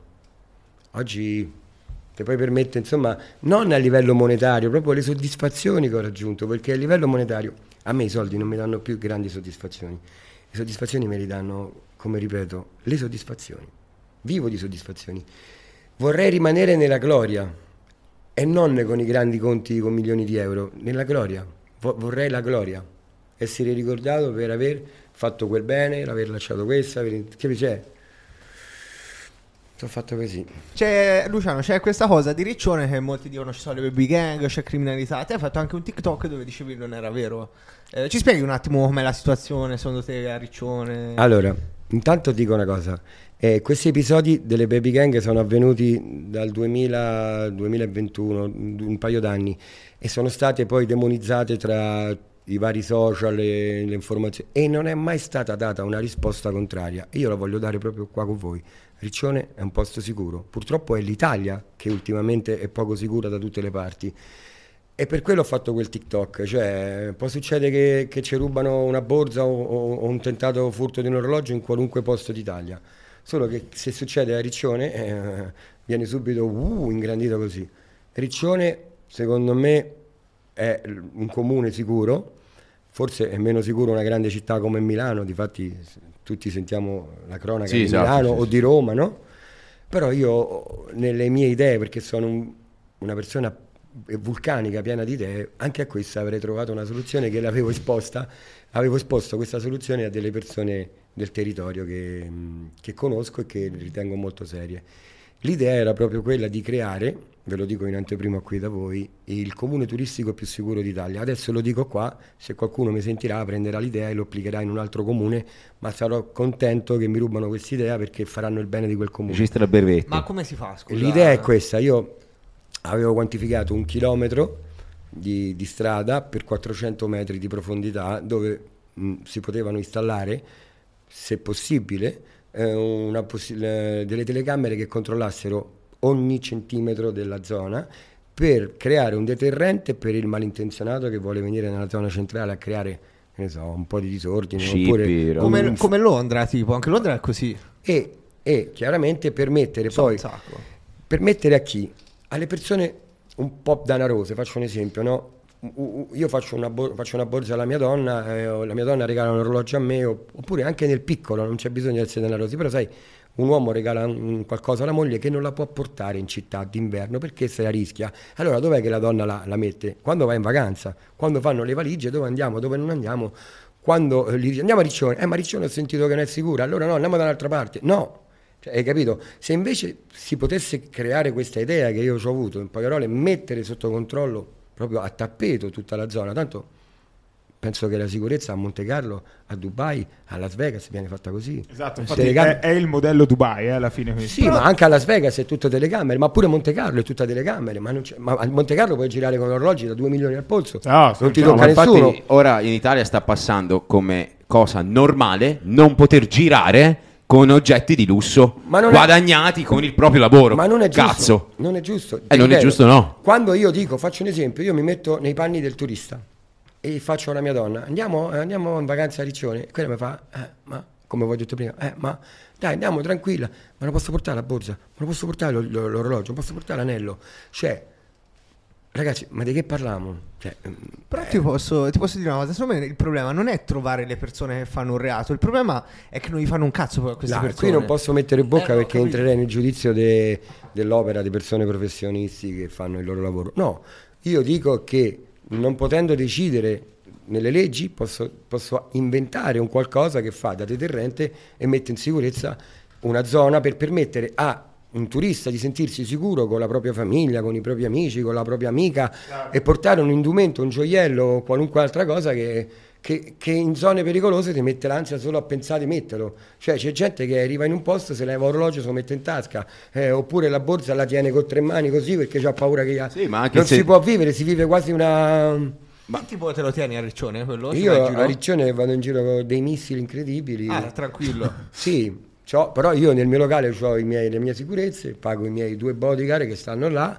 Perché? Perché voglio trasmettere sicurezza. I miei clienti tanti mi dicono complimenti perché quelle due figure a noi ci danno serenità. Perché Per poi- te hanno anche un costo. eh sì, hanno un costo, però investo per dare sicurezza. Preferisco avere due figure che tutelano tutta la clientela, compreso il proprietario e tutti i dipendenti. E vi dico questo perché all'inizio mi è successo che dei ragazzi che frequentano il locale possano aver bevuto un po', fanno, sai, sono un po' E i classici rischi bravo. locale. A quel punto il proprietario si deve intromettere, no? Ma io mi posso intromettere nella mia posizione, quindi ho detto, ma che cazzo faccio? Ma metto una persona che mi dà sicurezza a me e a tutto il locale.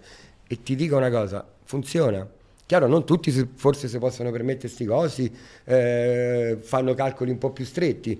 Io però penso che investire sulla sicurezza è fondamentale nel mondo. Te pensi che, ad esempio, Ruzza è, il sosten- è un sostenitore, salutiamo, ciao Lorenzo, eh, è un sostenitore... Lo sai che non ho mai comprato un orologio da Ruzza? Eh vabbè, c'è sempre, puoi sempre rimediare. Come veniamo?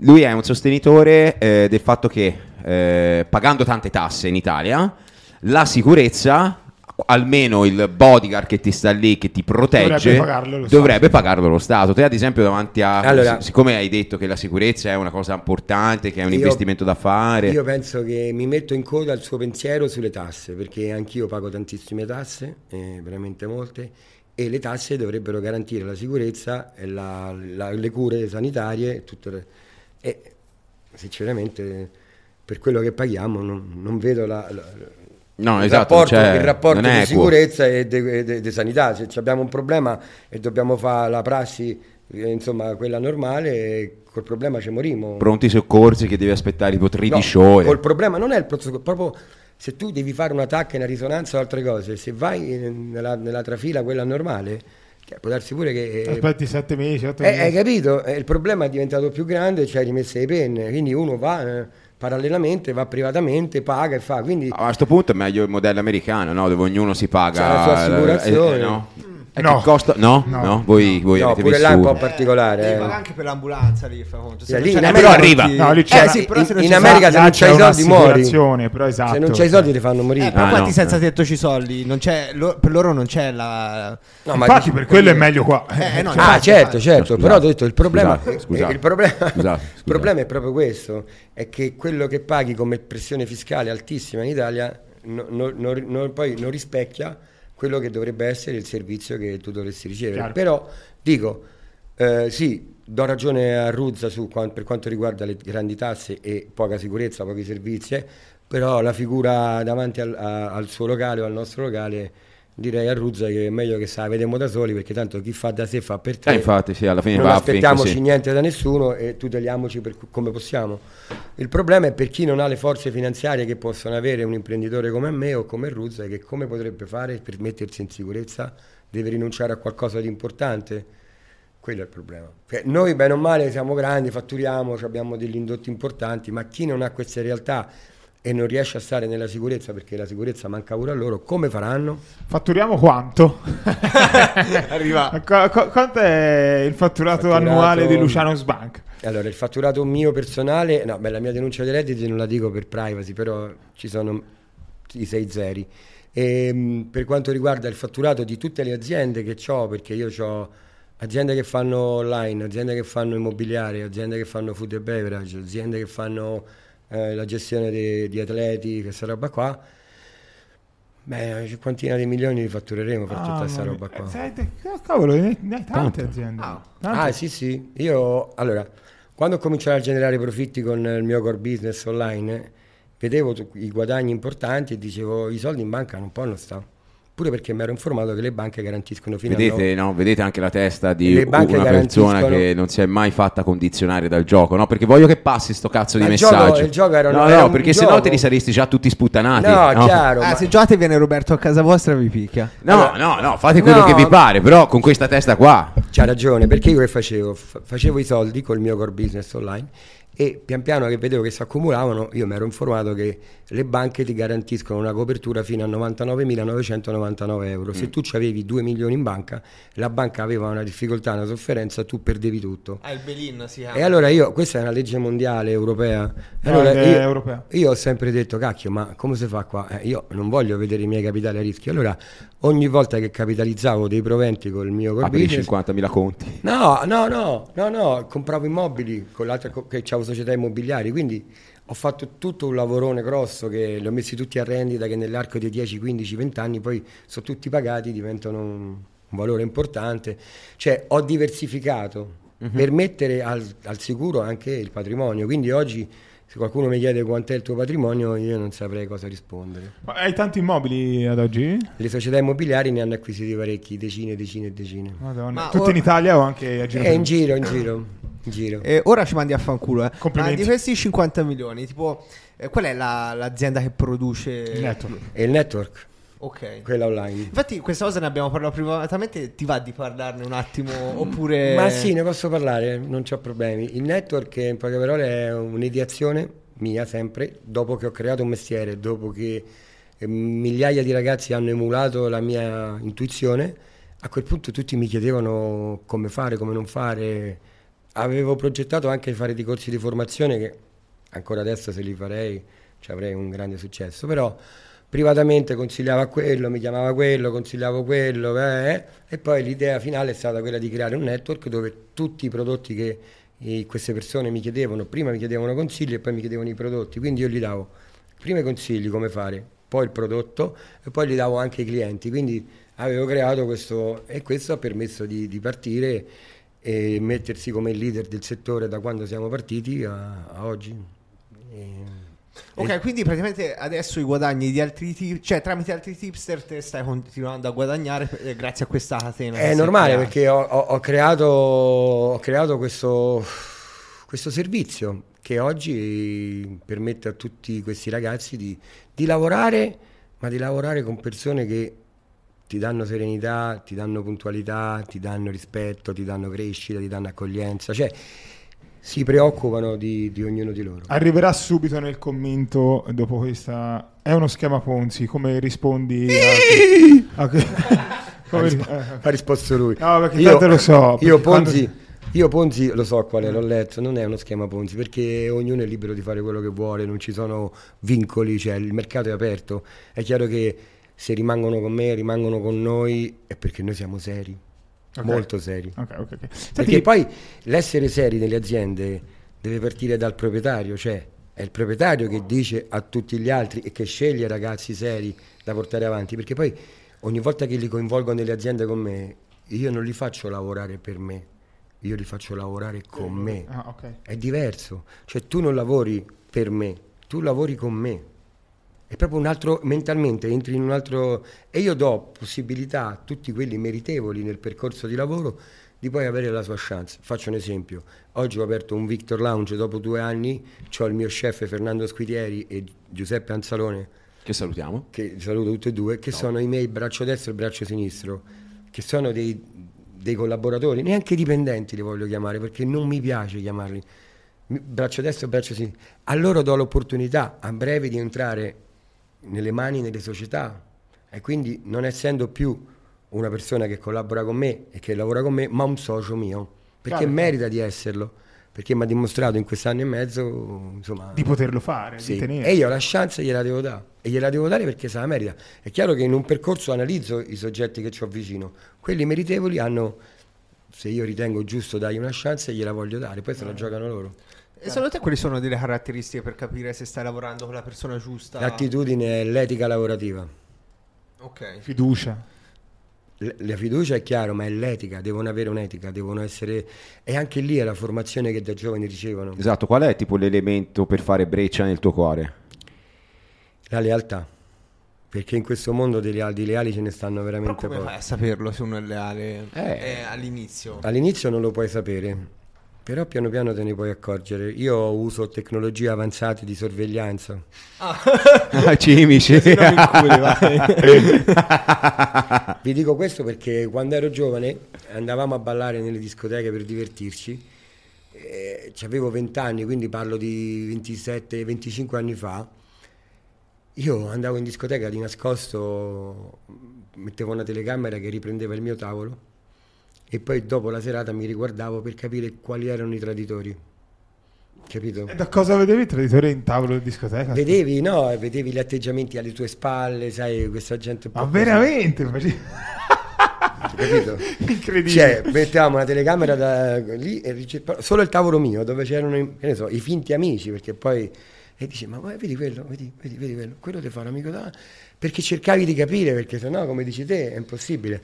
Oggi lo riesco a fare grazie alle tecnologie. Eh, quando voglio... Mi dici, ho fatto, eh, vado a vedere. No, non è una persona leale, ti sta mentendo. E allora già gli metti una tacchetta. X. E poi invece quello ti ha detto la verità. Bene, tacchetta verde. 1x. Cioè, qui gli metti una tacchetta rossa, qui gli metti il verde. Quando tu poi vai a fare un confronto, anche solo la dinamica di un racconto, dice no, è andata così, tu guardi dalle telecamere quello Certo. che è accaduto e vedi com'è andata realmente. Quindi senti che la storia che ti ha raccontato quello è vera, mentre senti che la storia che ti ha raccontato non è vera. La distorce, no? La, la porta a favore suo, no? E lì capisci. Chiaro, chiaro, chiaro. Senti, Che senza di quello non puoi capire. Eh no. Eh, Luciano, ti volevo- Volevo farti una domanda, no, volevo tornare un attimino all'aspetto della nostra situazione attuale in Italia, visto che prima abbiamo preso l'argomento un po' sicurezza e quant'altro, ora voglio affrontare un attimo eh, il punto di vista tuo, essendo imprenditore anche nel, nel settore food and beverage, l'assunzione, ok? Siccome veniamo da un'estate dove sembra che trovare persone per lavorare è tipo un miraggio, che difficoltà hai? Allora- è così... Fare niente. È così difficile trovare personale come ci dicono al telegiornale? Allora, no, io penso che sì, è stato difficile per molti anni. Perché? Perché l'assist- l'assistenzialismo non deve essere dato a tutti, deve essere dato a chi ne ha bisogno. E invece negli ultimi anni questo assistenzialismo è stato dato a tutti, ma non va bene, perché sono discorsi già sentiti. Un ragazzo di 20 anni che gli dai un assistenzialismo per farlo stare a casa, tu lo stai rovinando, perché non cresce, non Certo. svilupa, non fa girare l'economia. A 20 anni poi, ragazzi, No, cioè, ma si anche può dare un sussidio a che 20 anni. hanno 25 anni Così. così. si prendono il reddito di cittadinanza, non fanno niente e, e dico cazzo, c'hai due gambe, sei un ragazzo, sei nel piano delle tue energie e ti prendi il reddito di cittadinanza e non contribuisci nel sistema. Cioè, Io- Secondo me, eh, se... No, vabbè, poi non c'è niente, lo dico dopo. vai. Io penso che il reddito di cittadinanza o qual- qualunque, strumento, più. qualunque strumento per aiutare le persone bisognose deve essere utilizzato. E il problema è che non può essere utilizzato per chi non ne ha bisogno. Invece qui si fa, eh, insomma, il mood italiano è famo i furbi, perché purtroppo è una cultura nostra sentisse furbi, e preferisco prendere 800 euro al mese e poi andiamo a fare 4 extra e arriva allo stesso stipendio, ma senza spendere i soldi che dovrei spendere tutti i giorni per benzina, per panino. Si fanno due conti, ma questa è la morte del tessuto dell'economia, è la morte Sì, dell'impresa. mettiamo le polveri sotto il tappeto, ma poi il problema È- non lo è la affrontiamo. morte, ragazzi, è la morte. Cioè, guarda ora il 110, tutto quanto, mega casino, se ne sono accorti adesso. È Più che la altro- morte del tessuto dell'economia. Secondo me è come se Bravo. te c'hai una certo. spina nel piede e prendi l'antidolorifico. Nel senso, Bravo. se te vuoi risolvere la disoccupazione, devi aiutare le aziende, non le persone singole, perché le persone singole non risolvono la disoccupazione. Se invece riduci il cuneo fiscale, quanto ti costa assumere una persona? Allora, lasciamo perdere. Guarda, oggi mi è arrivato un bonifico. Oggi mi ha chiamato l'amministratore e mi ha detto: Abbiamo pagato tipo 26.000 euro, 28.000 euro dei contributi. Dei contributi. Oggi sono stati pagati 28.000 euro dei contributi per, per una delle aziende che ho.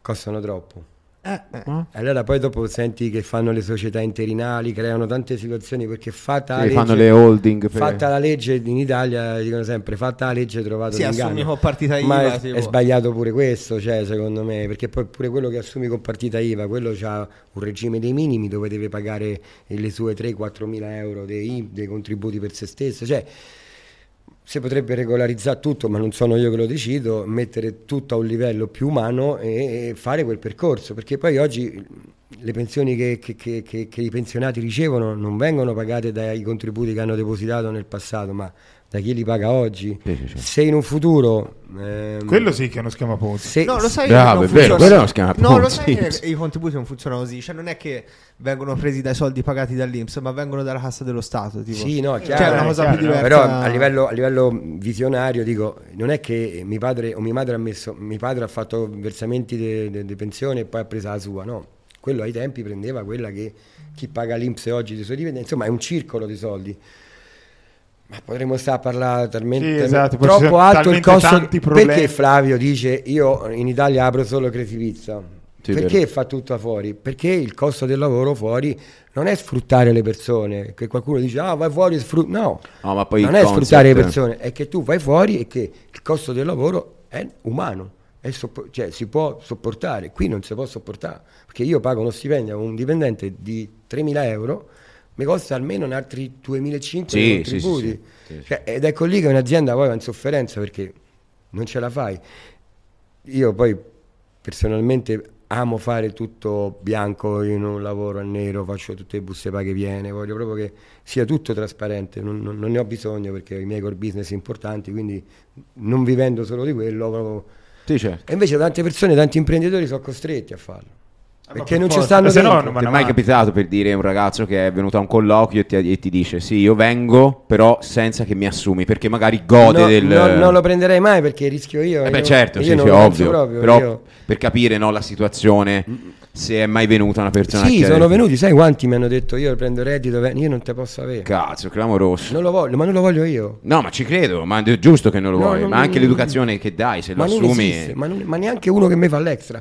Se mi viene uno e mi dice io posso fare solo gli extra perché prendo il reddito, io vado a cercarmi uno che non c'ha reddito e gli faccio fare l'extra. Tu dici, ma come fai?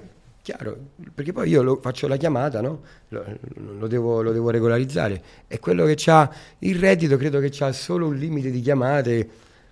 Ma no- no, io non mi voglio esprimere a- contro o a favore il reddito, eh, però bisogna lavorare.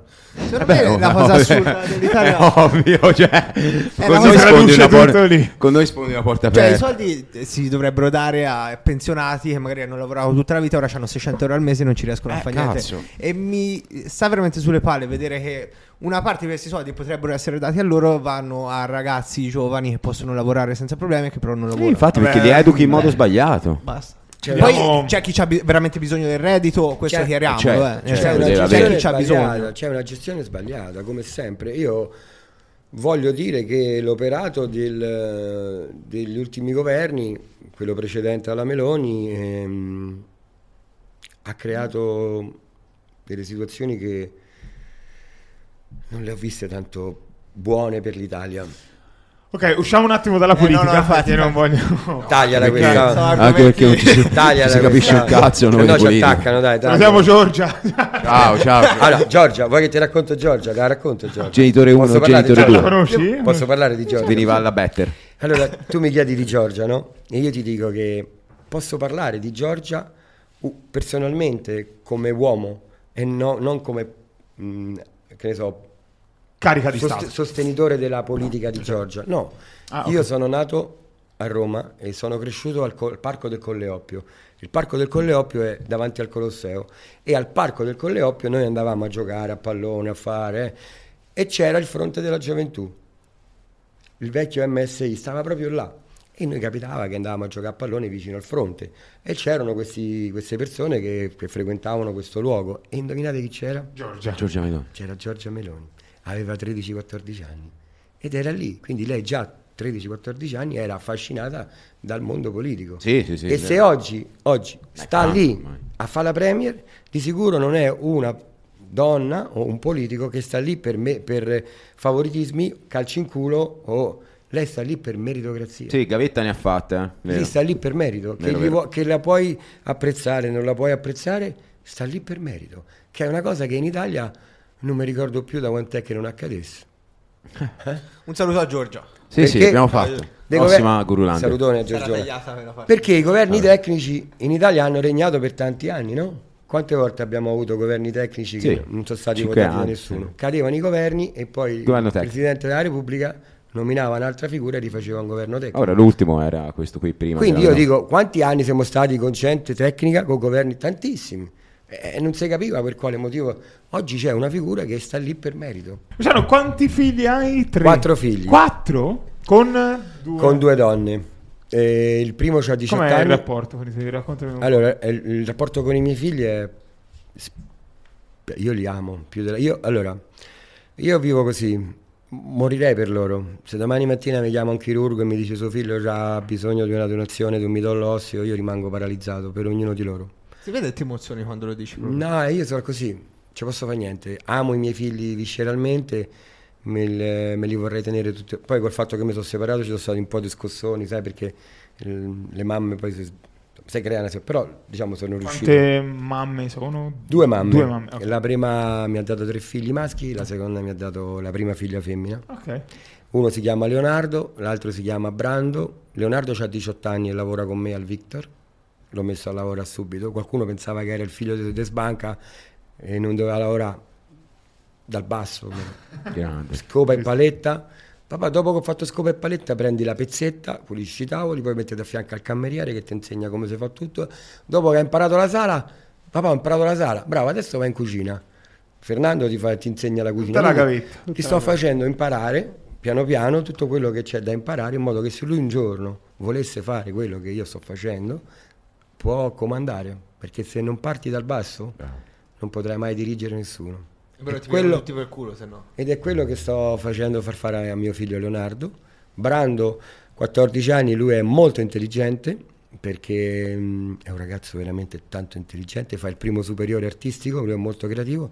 Poi c'è Lucio, che è un bambino speciale e non mi vergogno di dirlo perché Troppo bellino, io lo vedo. ha un leggero spettro autistico, leggerissimo.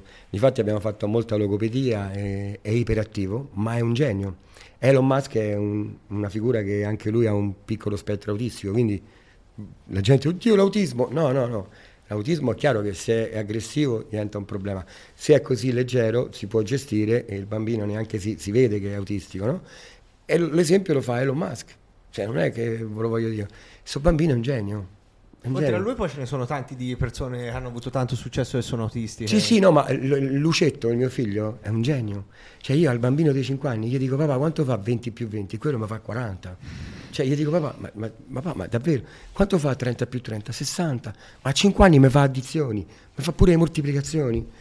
Cap- capite che, che cosa vuol dire avere questa... Per me è una dote, non è un, un handicap, per me è una dote. Difatti qualcuno quando mi dice ma queste cose non si dovrebbero dire... Ma io non mi vergogno, a me mia madre mi ha cresciuto che l'unico momento in cui ti devi vergognare è quando rubi, perché io non mi vergogno di niente. Invece E dire che bimba- mio- La bimba più piccola quanti anni hai? La bimba più piccola si chiama Amelia, ha 4 mesi. Ah, nuova, nuova, Proprio nuova. new entry, sì. E pensa, in tutto questo eh, ho Amelia che si chiama mia madre, che è ancora in vita, è una, la grande mamma, e mio papà che non c'è più si chiama Lucio. Quindi io agli ultimi due figli che ho gli ho ridato i nomi dei miei I genitori. Che rapporto avevi con i tuoi genitori? Mio padre mi ha trasmesso il lavoro e il gioco, perché io, lui lavorava tutti i giorni avendo otto figli, non lo vedevo quasi mai perché doveva lavorare per otto, cazzo, per dieci perché c'era pure mamma e papà.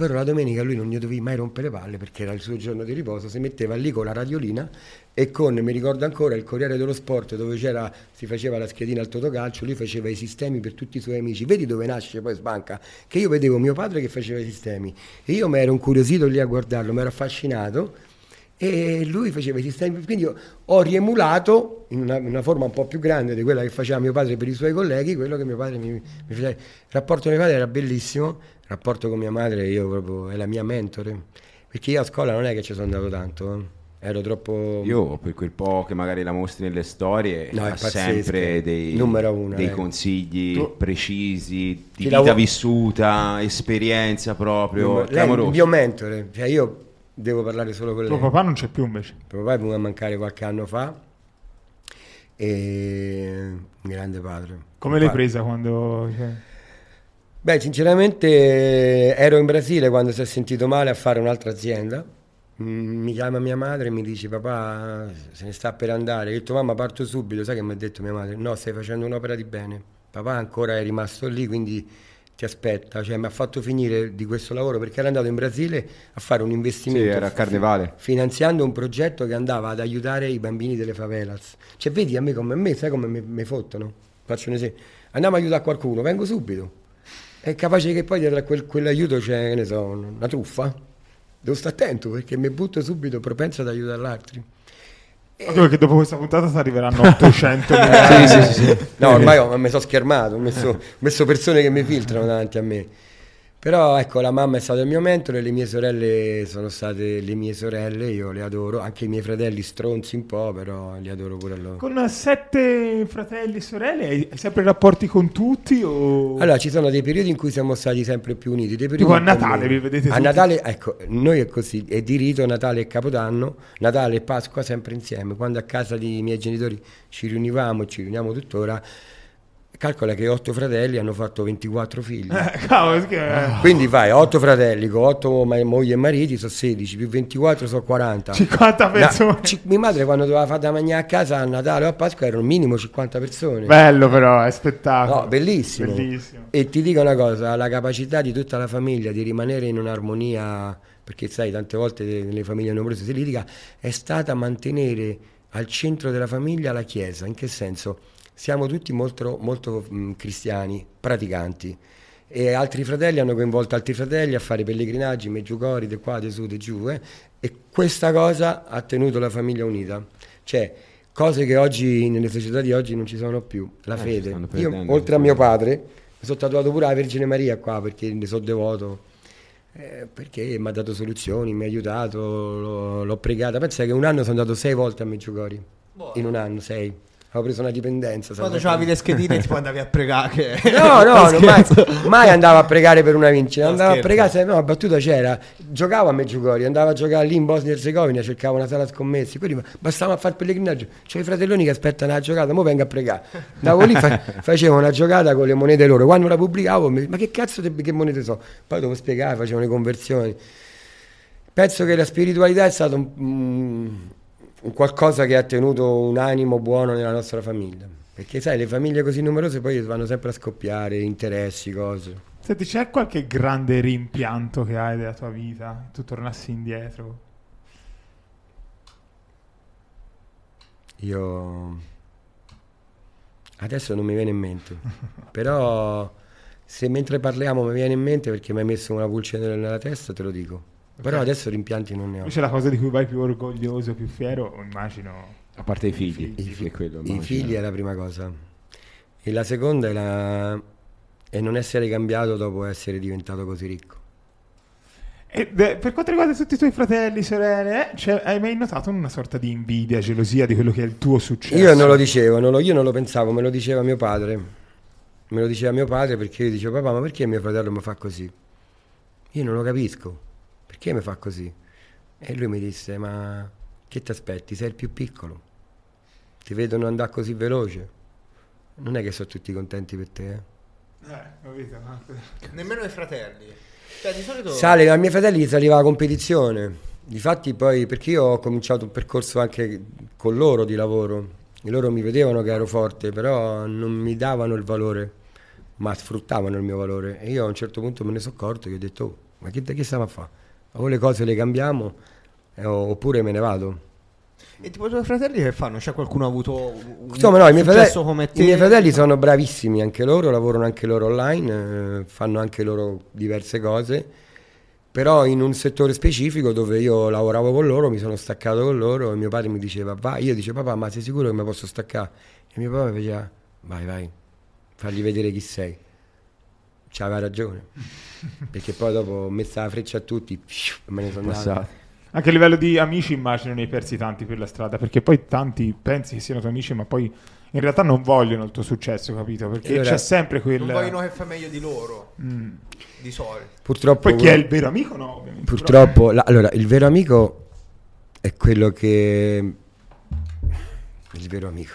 Non è quello che conosci da tanto tempo, non è vero che quello può essere il vero amico. Il vero amico è quello che è disinteressato di quello che gli puoi offrire, di materiale, ma è quello che invece ti chiama, come stai, come ti senti, come va, ti sfoghi, ti riscolta, ma è disinteressato da tutto quello che hai. E non è facile perché sono dei mestieranti in giro incredibili. Hanno quattro maschere, quattro. Ah, ormai imparato, è la vita. Quando ero giovane, l'amico, l'amico, l'amico, l'amico, l'amico, poi quando nella vita ho avuto dei problemi, io tutti questi amici non ho più visti. Chiaro. Sì, sì, Ma eh. davvero non No, c'erano più. Ci credo. C'era proprio il buio, ma come ero pieno di amici da giovane, poi mi giravo intorno, sto nella merda. Chi c'è? Ci stanno solo mia madre, mio padre, i miei fratelli e le mie sorelle. La famiglia. È difficile. Uno, due, tre amici ce li puoi avere che ti stanno cinque, no? ma su tutti quelli Cinque che, in tanti. su tutti, sì, ma su tutti quelli che tu hai creato nella, nella- insomma, nella tua realtà sono niente. E, e capace che tu ti sei sacrificato, hai fatto rinuncia, hai messo l'amico tuo davanti ad altre situazioni familiari, pure, è, è sbagliato, hai fatto un errore, lo capisci dopo. E dopo quando si ripete quella situazione, errare è umano, perseverare è diabolico, io non so diabolico, quindi imparo le lezioni e vado dritto. Quindi qual è un consiglio che daresti a un ragazzo giovane? Di proseguire per la propria strada, sbattersene, eh, cioè di non eh, rimanere al passo con i tuoi amici, ma diciamo di Devi fare andare quello... avanti e sbattertene, perché gli si dà tanto valore all'amicizia di Ma solito. allora è importante l'amicizia. Noi nell'adolescenza le, le amicizie sono fondamentali, anche più avanti, cioè ci sono delle fasi, no? Dove nell'adolescenza ascoltiamo più un amico che un genitore. Siamo delle teste di cazzo. Siamo, vero, stati, è vero, è vero. siamo stati tutti così, no? Sì, sì. E il genitore lo sa. Il genitore maturo sa che in quel momento il figlio non lo ascolta perché è più influenzato dall'amico. E vedi, pure io l'ho fatto, cioè non nego che ho fatto questi errori perché sennò oggi non ero qui a capirli, no? E a dire agli altri come gestire le cose. Ci sono delle fasi, bisogna, bisogna essere anche fortunati o sfortunati di trovare persone, cioè due, due persone positive si incontrano, se una positiva e una negativa si incontrano e quello positivo non se ne accorge, quello negativo lo fa diventare Lo trascina, certo. lo trascina nel baratro. Capito? Assolutamente sì. Sempre la stessa idea, siamo la media delle 5 persone che frequentiamo di più. Quello è, sacrosanto. È così. Sì, sì, sì, assolutamente. Eh, noi questo podcast si dovrebbe diventare miliardari. Sì, infatti, sto Eh, aspettando. davvero, eh. io sto aspettando. abbiamo alzato il fatturato. Io, io sto aspettando, infatti. Beh, ragazzi, io voi avete altre domande? Per me, stratosferico, puntata Grande, pazzesca. Senti, l'ultima, l'ultima domanda che ti volevo fare è: Vai. quali sono i tuoi progetti futuri? Cosa hai in mente? Allora, Perché tante volte una persona si sente realizzata, può mettersi qui a sedere in panciolle e godersi. quello che mi dicono, Eh, mi dicono esatto. tutti, ma perché adesso che hai raggiunto questi ottimi traguardi, ottimi obiettivi Ti finanziari? dirà belle Maldive. Ma io moro, io se mi metto fermo moro, io, io sono uno che, che c'ha- c'ha- oggi Questo ma- lo dicono tutti comunque. ma eh. non ce la faccio a sta fermo, se tu mi dici lui, a lui, guarda qua azienda come va, guarda quella come va, guarda quella come va, guarda quella come va, Eh, ok, vanno bene, ho dato lavoro a un sacco di persone, vanno tutte bene, organizzate, adesso famone altre. Ce la posso fare, sta fermo. E ce n'ho. Cioè, chi mi sta a fianco, miei, le persone importanti intorno a me, mi dicono fermati, sei un vulcano, non ce la famo più. Ogni giorno c'è un'idea nuova, ogni giorno vuoi fare un progetto nuovo. E ce n'ho tante perché sono un creativo, sono un visionario, vedo cose che gli altri non, non vedono. E gli dico io lì vedo questo, quelli, ma che cazzo stai a dire? Sì, vedo quello, poi fa quello, fa quell'altro, fa questa. È l'immaginazione. Qual è la prossima cosa che hai visto? Allora, Se la vuoi svelare? te lo la- dico, uno dei miei più grandi desideri mm, era un giorno avere una discoteca. Perché? Perché sono sempre stato un discotecario, per quello è stato sempre a Riccione, mi divertivo come un matto. E oggi come oggi sto trattando mm, la possibilità di prenderla e vediamo se ci riuscirò. Copra number one. No, no, no, no, no, no, io mm, c'è un altro, un altro locale, ma se ci riesco, se non riesco a prendere quello, Sempre a Riccione? sì, se non riesco a prendere Oddio. quello, valuterò di fare altro da altre parti perché... È quello che ha la forma geometrica? Quello Non facciamo il nome, non facciamo il No, nome. no, no, quello no, quello lo gestisce una persona molto brava. Faccio i complimenti al suo operato. È un altro che è in disuso, che non sono solo io che lo voglio, ci sono anche altre persone che lo vogliono. Ho cercato di incontrarle per dirgli facciamolo insieme, no? E vediamo che succederà. Se riusciremo a portare in casa questa operazione, quello che voglio fare in questa discoteca non è una discoteca, ma è uno show dinner tipo il Lio di Ibiza, una cosa del Ah. genere, ma ancora un po' più all'avanguardia. Stile perché- billionaire. Uno stile... Sì. perché io giocherei molto su, sui LED, sulla tecnologia. L'animazione. Le animazioni, secondo me, nelle discoteche, sì, le ballerine ci servono, tutto quello che ti pare, ma ormai con le pareti LED si possono fare delle cose pazzesche. Sì, infatti, guarda, tipo, ora vabbè, magari off topic, però eh, i Telovas che hanno, avevano perso un A pochino. Medellin, a Medellin. Eh, l'hai Eh, visto quello? Poi hanno Pazzesco. fatto... Hai visto che roba? Quella È Bravissimo. quella roba Poi là. Ah, fanno- quella roba là. Portamela a Riccione, ti giuro, impazzisco. Cioè, hai capito? Io vorrei che fare... non sono un discotecaro, ma uno show del genere andrei. Sì, a perché è, sì. è l- l'intrattenimento 3.0, capisci? Sì, è- cioè, è si parte da cioè, È- è la vanguardia. Quella- hai tempi quella- di Franchino, Che poi la ballerina immagine e adesso gli schermi, come dici tu. Sono, sono quelli tipo di anima. Hanno fatto questo evento a Medellin. Avanti, capito? Devi E c'è stare questo avanti. schermo gigante dove c'è questa qui che Ah, figo, figo. Bellissimo, bellissimo ragazzi. Pensa- voi pensate chi sta lì che balla, che ha bevuto, Sì, che sì, sta- sì. Vede questa cosa che No, sbatte. ma poi puoi anche, sai cosa? Puoi anche Hai raccontare una storia. Ho capito. La puoi anche raccontare una storia in quel modo, capisci? Certo, la gente si ipnoti- cioè le si guarda. ipnotizzano, è No, quello devi fare. Cioè, tu devi Parti captare. Infatti, l'intrattenimento 3.0. Sì. Ma ti posso fare una domanda? Perché, eh, nel senso, te c'hai questo personal brand che è molto sviluppato, c'è tanta gente che ti segue, che si fida di te. Perché punti a fare attività che sono offline e, che- e quindi non... Sai perché? Sai qual è la cosa bella? Cioè, potresti avere delle Bella attività domanda. online che ti rendono molto Bella, di più. bella domanda, non ti sono- spiego. Io potevo proseguire solo online, e che era sicuramente la qualità della vita migliore, però avevo perso un po' il contatto con la realtà. Nel senso, sì, online mi mettevo a fare questo, facevo dirette 20 Te ce lo vedi lui persone, no? 24 ore dietro il computer. No, ma ci ci sono stato, eh, ci sono stato perché dovevo creare il mio, il mio progetto. Oggi ti dico che il rapporto umano, il contatto fisico, mi gratifica di più, mi dà più, mi dà più... Io sono molto empatico, quindi riesco a- a- ad entrare anche tramite lo strumento del, del telefonino, però poi relazionandomi così a contatto mi mancava. E capisco che il food e beverage oggi può, se fatto in una certa maniera, con idee giuste e una visione, cioè c'è una strategia dietro a tutto quello che faccio, può portarmi, è, chiaro che ti impegna molto di più, però può portarmi ugualmente de- delle soddisfazioni economiche pari, pari Però non è all'online. una rottura di cazzo, averci tipo... È una rottura di cazzo, però ristorazione, questo- discoteca... Ecco, a questo punto devi strutturarti con dei manager che ti sostituiscono to- to- totalmente, che devi pagare anche bene ed è quello che sto- stiamo costruendo, una rete di persone che oggi ho fatto il primo locale, ma siccome ho in mente di aprire, senta che voglio fare, un, un- un locale sul mare che fa griglia e pizza. Cioè già che tu apri un locale sul mare che fa la griglia e la pizza, non è mai visto perché fanno tutti i ristoranti di pesce e io vado contro tendenza, spacco i schemi, esco fuori dagli schemi. Poi vorrei fare, dove abito sempre in quelle zone, una trattoria romana che non esiste. Che- Ma la faccio perché? Perché io voglio creare quello che piace a me. Cioè io ho il ristorante di pesce gourmet al centro di, di Riccione, poi vorrei aprire alla- a destra di questa struttura una struttura che fa grill e pizza, poi a sinistra una che fa una trattoria romana, che è quello che voglio vivere io. Quindi se qualcuno poi verrà a Riccione, viene a Riccione per Riccione, poi viene a trovare Sbanca che c'è il suo mondo che si è fatto. Il Victor, l'altro ristorante, l'altra, l'altra grill e pizza, il locale se riusciamo a prenderlo, qualche cosa ricettivo, cioè creare un mio mondo dove vivo. Dove, che ne so, se voi venite, mi chiami, oh, basta, ma venite giù, c'è poi trovare un albergo, c'è so dove mandarti, dove andare a mangiare. Cioè, dalla ved- cena al dopo Vedo tutto, l'unica cosa che vorrei prendere aspettando la Bolkestein nella spiaggia. Mo uscirà la Bolkestein e vediamo che succede. Perché se no non c'ha senso Sbanca Riccione. Sbanca può essere a Milano, a Roma, a New York, dove gli pare. Però io voglio farla Riccione.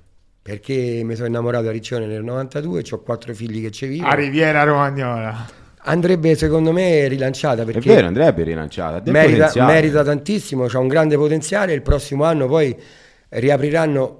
Erano tre discoteche sulle colline: c'era il Cocoricò, c'era lo Space e E la c'era, c'era il Pascià. No, la quella- Baia è Gabici. E Gabici. Scusate. C'era Cocoricò, Space, Cocoricò, Prince e Pascià. Sì, c'era anche Peter Pan. Cocoricò ha ha riaperto e lo gestiscono una famiglia per bene, bravissimi. Il, il Prince è stato rilevato e aprirà il prossimo anno Bello come, il come brand Space, quindi lo Space di Ibiza aprirà a Riccione e poi c'è il Pascià che è quest'altra discoteca che oggi è chiusa insieme all'altra, che dovrebbe riaccendersi, spero tanto si riaccenda. E il prossimo anno, se tutto va bene, troveremo una collina di Riccione tutta accesa e spero che di riflesso si accenda infatti, anche Mi ricordo quando ero infatti, ragazzetto sì. andavo al Villa Titilla. Villa Titilla, te lo ricordi? Eh, sì. No, il Villa delle Rose. no, o Villa No, delle no, Rose. Villa delle Titilla si chiamava. Eh, Ma non c'è più. Sì, ma il Villa C'è Titilla la- è c'è quando il Villa faceva delle Rose, c'è il il Villa Villa- Titilla però è quando faceva la serata Ralph. lo staff del Cocoricò, esatto, che andavano là. Andavano Sì, là. sì. Eh, perché il Titilla era la sala 2, diciamo, del Cocoricò. E se no era il Villa delle Rose. Comunque veramente hai detto una cosa Espertissimo. Eh, vabbè, Ah, vero. ma Sì, dai, ma- sindaco io di Riccione, ragazzi. Dai, no, sindaco, che- ragazzi, cioè, ho visto più Cocoricò che la mia mamma, tipo. Ma infatti io, io infatti le dico alle persone del posto, io dico o vendo e me ne vado, oppure voglio lasciare un, qualcosa di importante, un segno, un segno Chiaro, importante.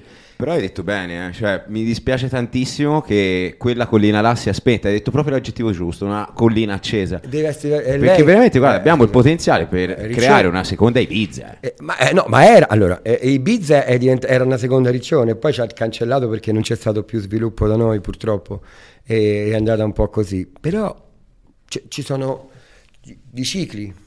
Io spero che il ciclo di Riccione sia, sia rigirato, sia, stia ripartendo. È chiaro che vedo investimenti, io faccio quel, po- quel che posso, eh, ho fatto una buona cosa, hanno aperto un 5 Stelle lusso adesso, sempre lì che mancavano, cioè c'è bisogno di questo. Spero tanto che io possa essere uno stimolo per qualche altro imprenditore che viene da fuori, ma Riccione ha ancora tanto brand da dare. Poi voglio dire una cosa, Riccione non è che ha un mare bello come quello della Puglia o della Sardegna, un po' come Forte dei Marmi, no? che voi siete qua in Sì, sì, Toscana, sì, è è lo stesso mare, no? Riccione però ha sempre funzionato perché era trasgressiva, divertente. Riccione deve tornare questa. Deve- se non riaccendi le discoteche non potrà mai tornare trasgressiva e divertente. ok? Sì, vanno al mare, ma il mare non è mai una discoteca. Cioè, mh, fanno le serate aliene. No, no, chiaro, sì, sì, le spiaggette. Non è quello il punto forte, diciamo. No. Va bene, va bene, grazie mille. Ah, a proposito, come puoi vedere, Luciano, qui ci abbiamo tutti gli autografi dei nostri ospiti. Chiediamo anche a te, però di là, se puoi, perché Vero, qui è tutto vuoto. Eh, è tutto vuoto. eh, cerchiamo ora inizia a riempire anche di là. Allora, Sì, come Sgarbi ha preso due, due Metto- stecche. Guarda, Sgarbi. Vittorio Sgarbi. Metto Sbanca o Luciano? Metti Luciano Sbanco. Luciano Sbanca. Mettici anche un X2. Eccolo lì. Bello, guarda, sotto la scritta Grulane così lo vediamo sempre. Luciano Spacca. Grazie mille. Luciano. ragazzi. Grandissimo. Ho fatto sanguinare un po' le orecchie, però No, va bene. no, no. No, grazie Ah, mille, puntata veramente molto bella, è stato un piacere conoscerti e Il grazie. piacere è stato mio, siete in gamba tutti quanti, mo vi aspetta il Victor però. Sì, eh, sì, sì. Ah, giuro- sai che dovremmo fare? Dovremmo fare appena, appena c'è la possibilità che farò qualcosa di eclatante, faremo un, un podcast giù al Victor. Eh. Alla grande. Diretta. Va bene, va bene. E sapete chi c'ho con me? Posso nominarlo, no? C'è Claudio Cecchetto, lo conoscete, no?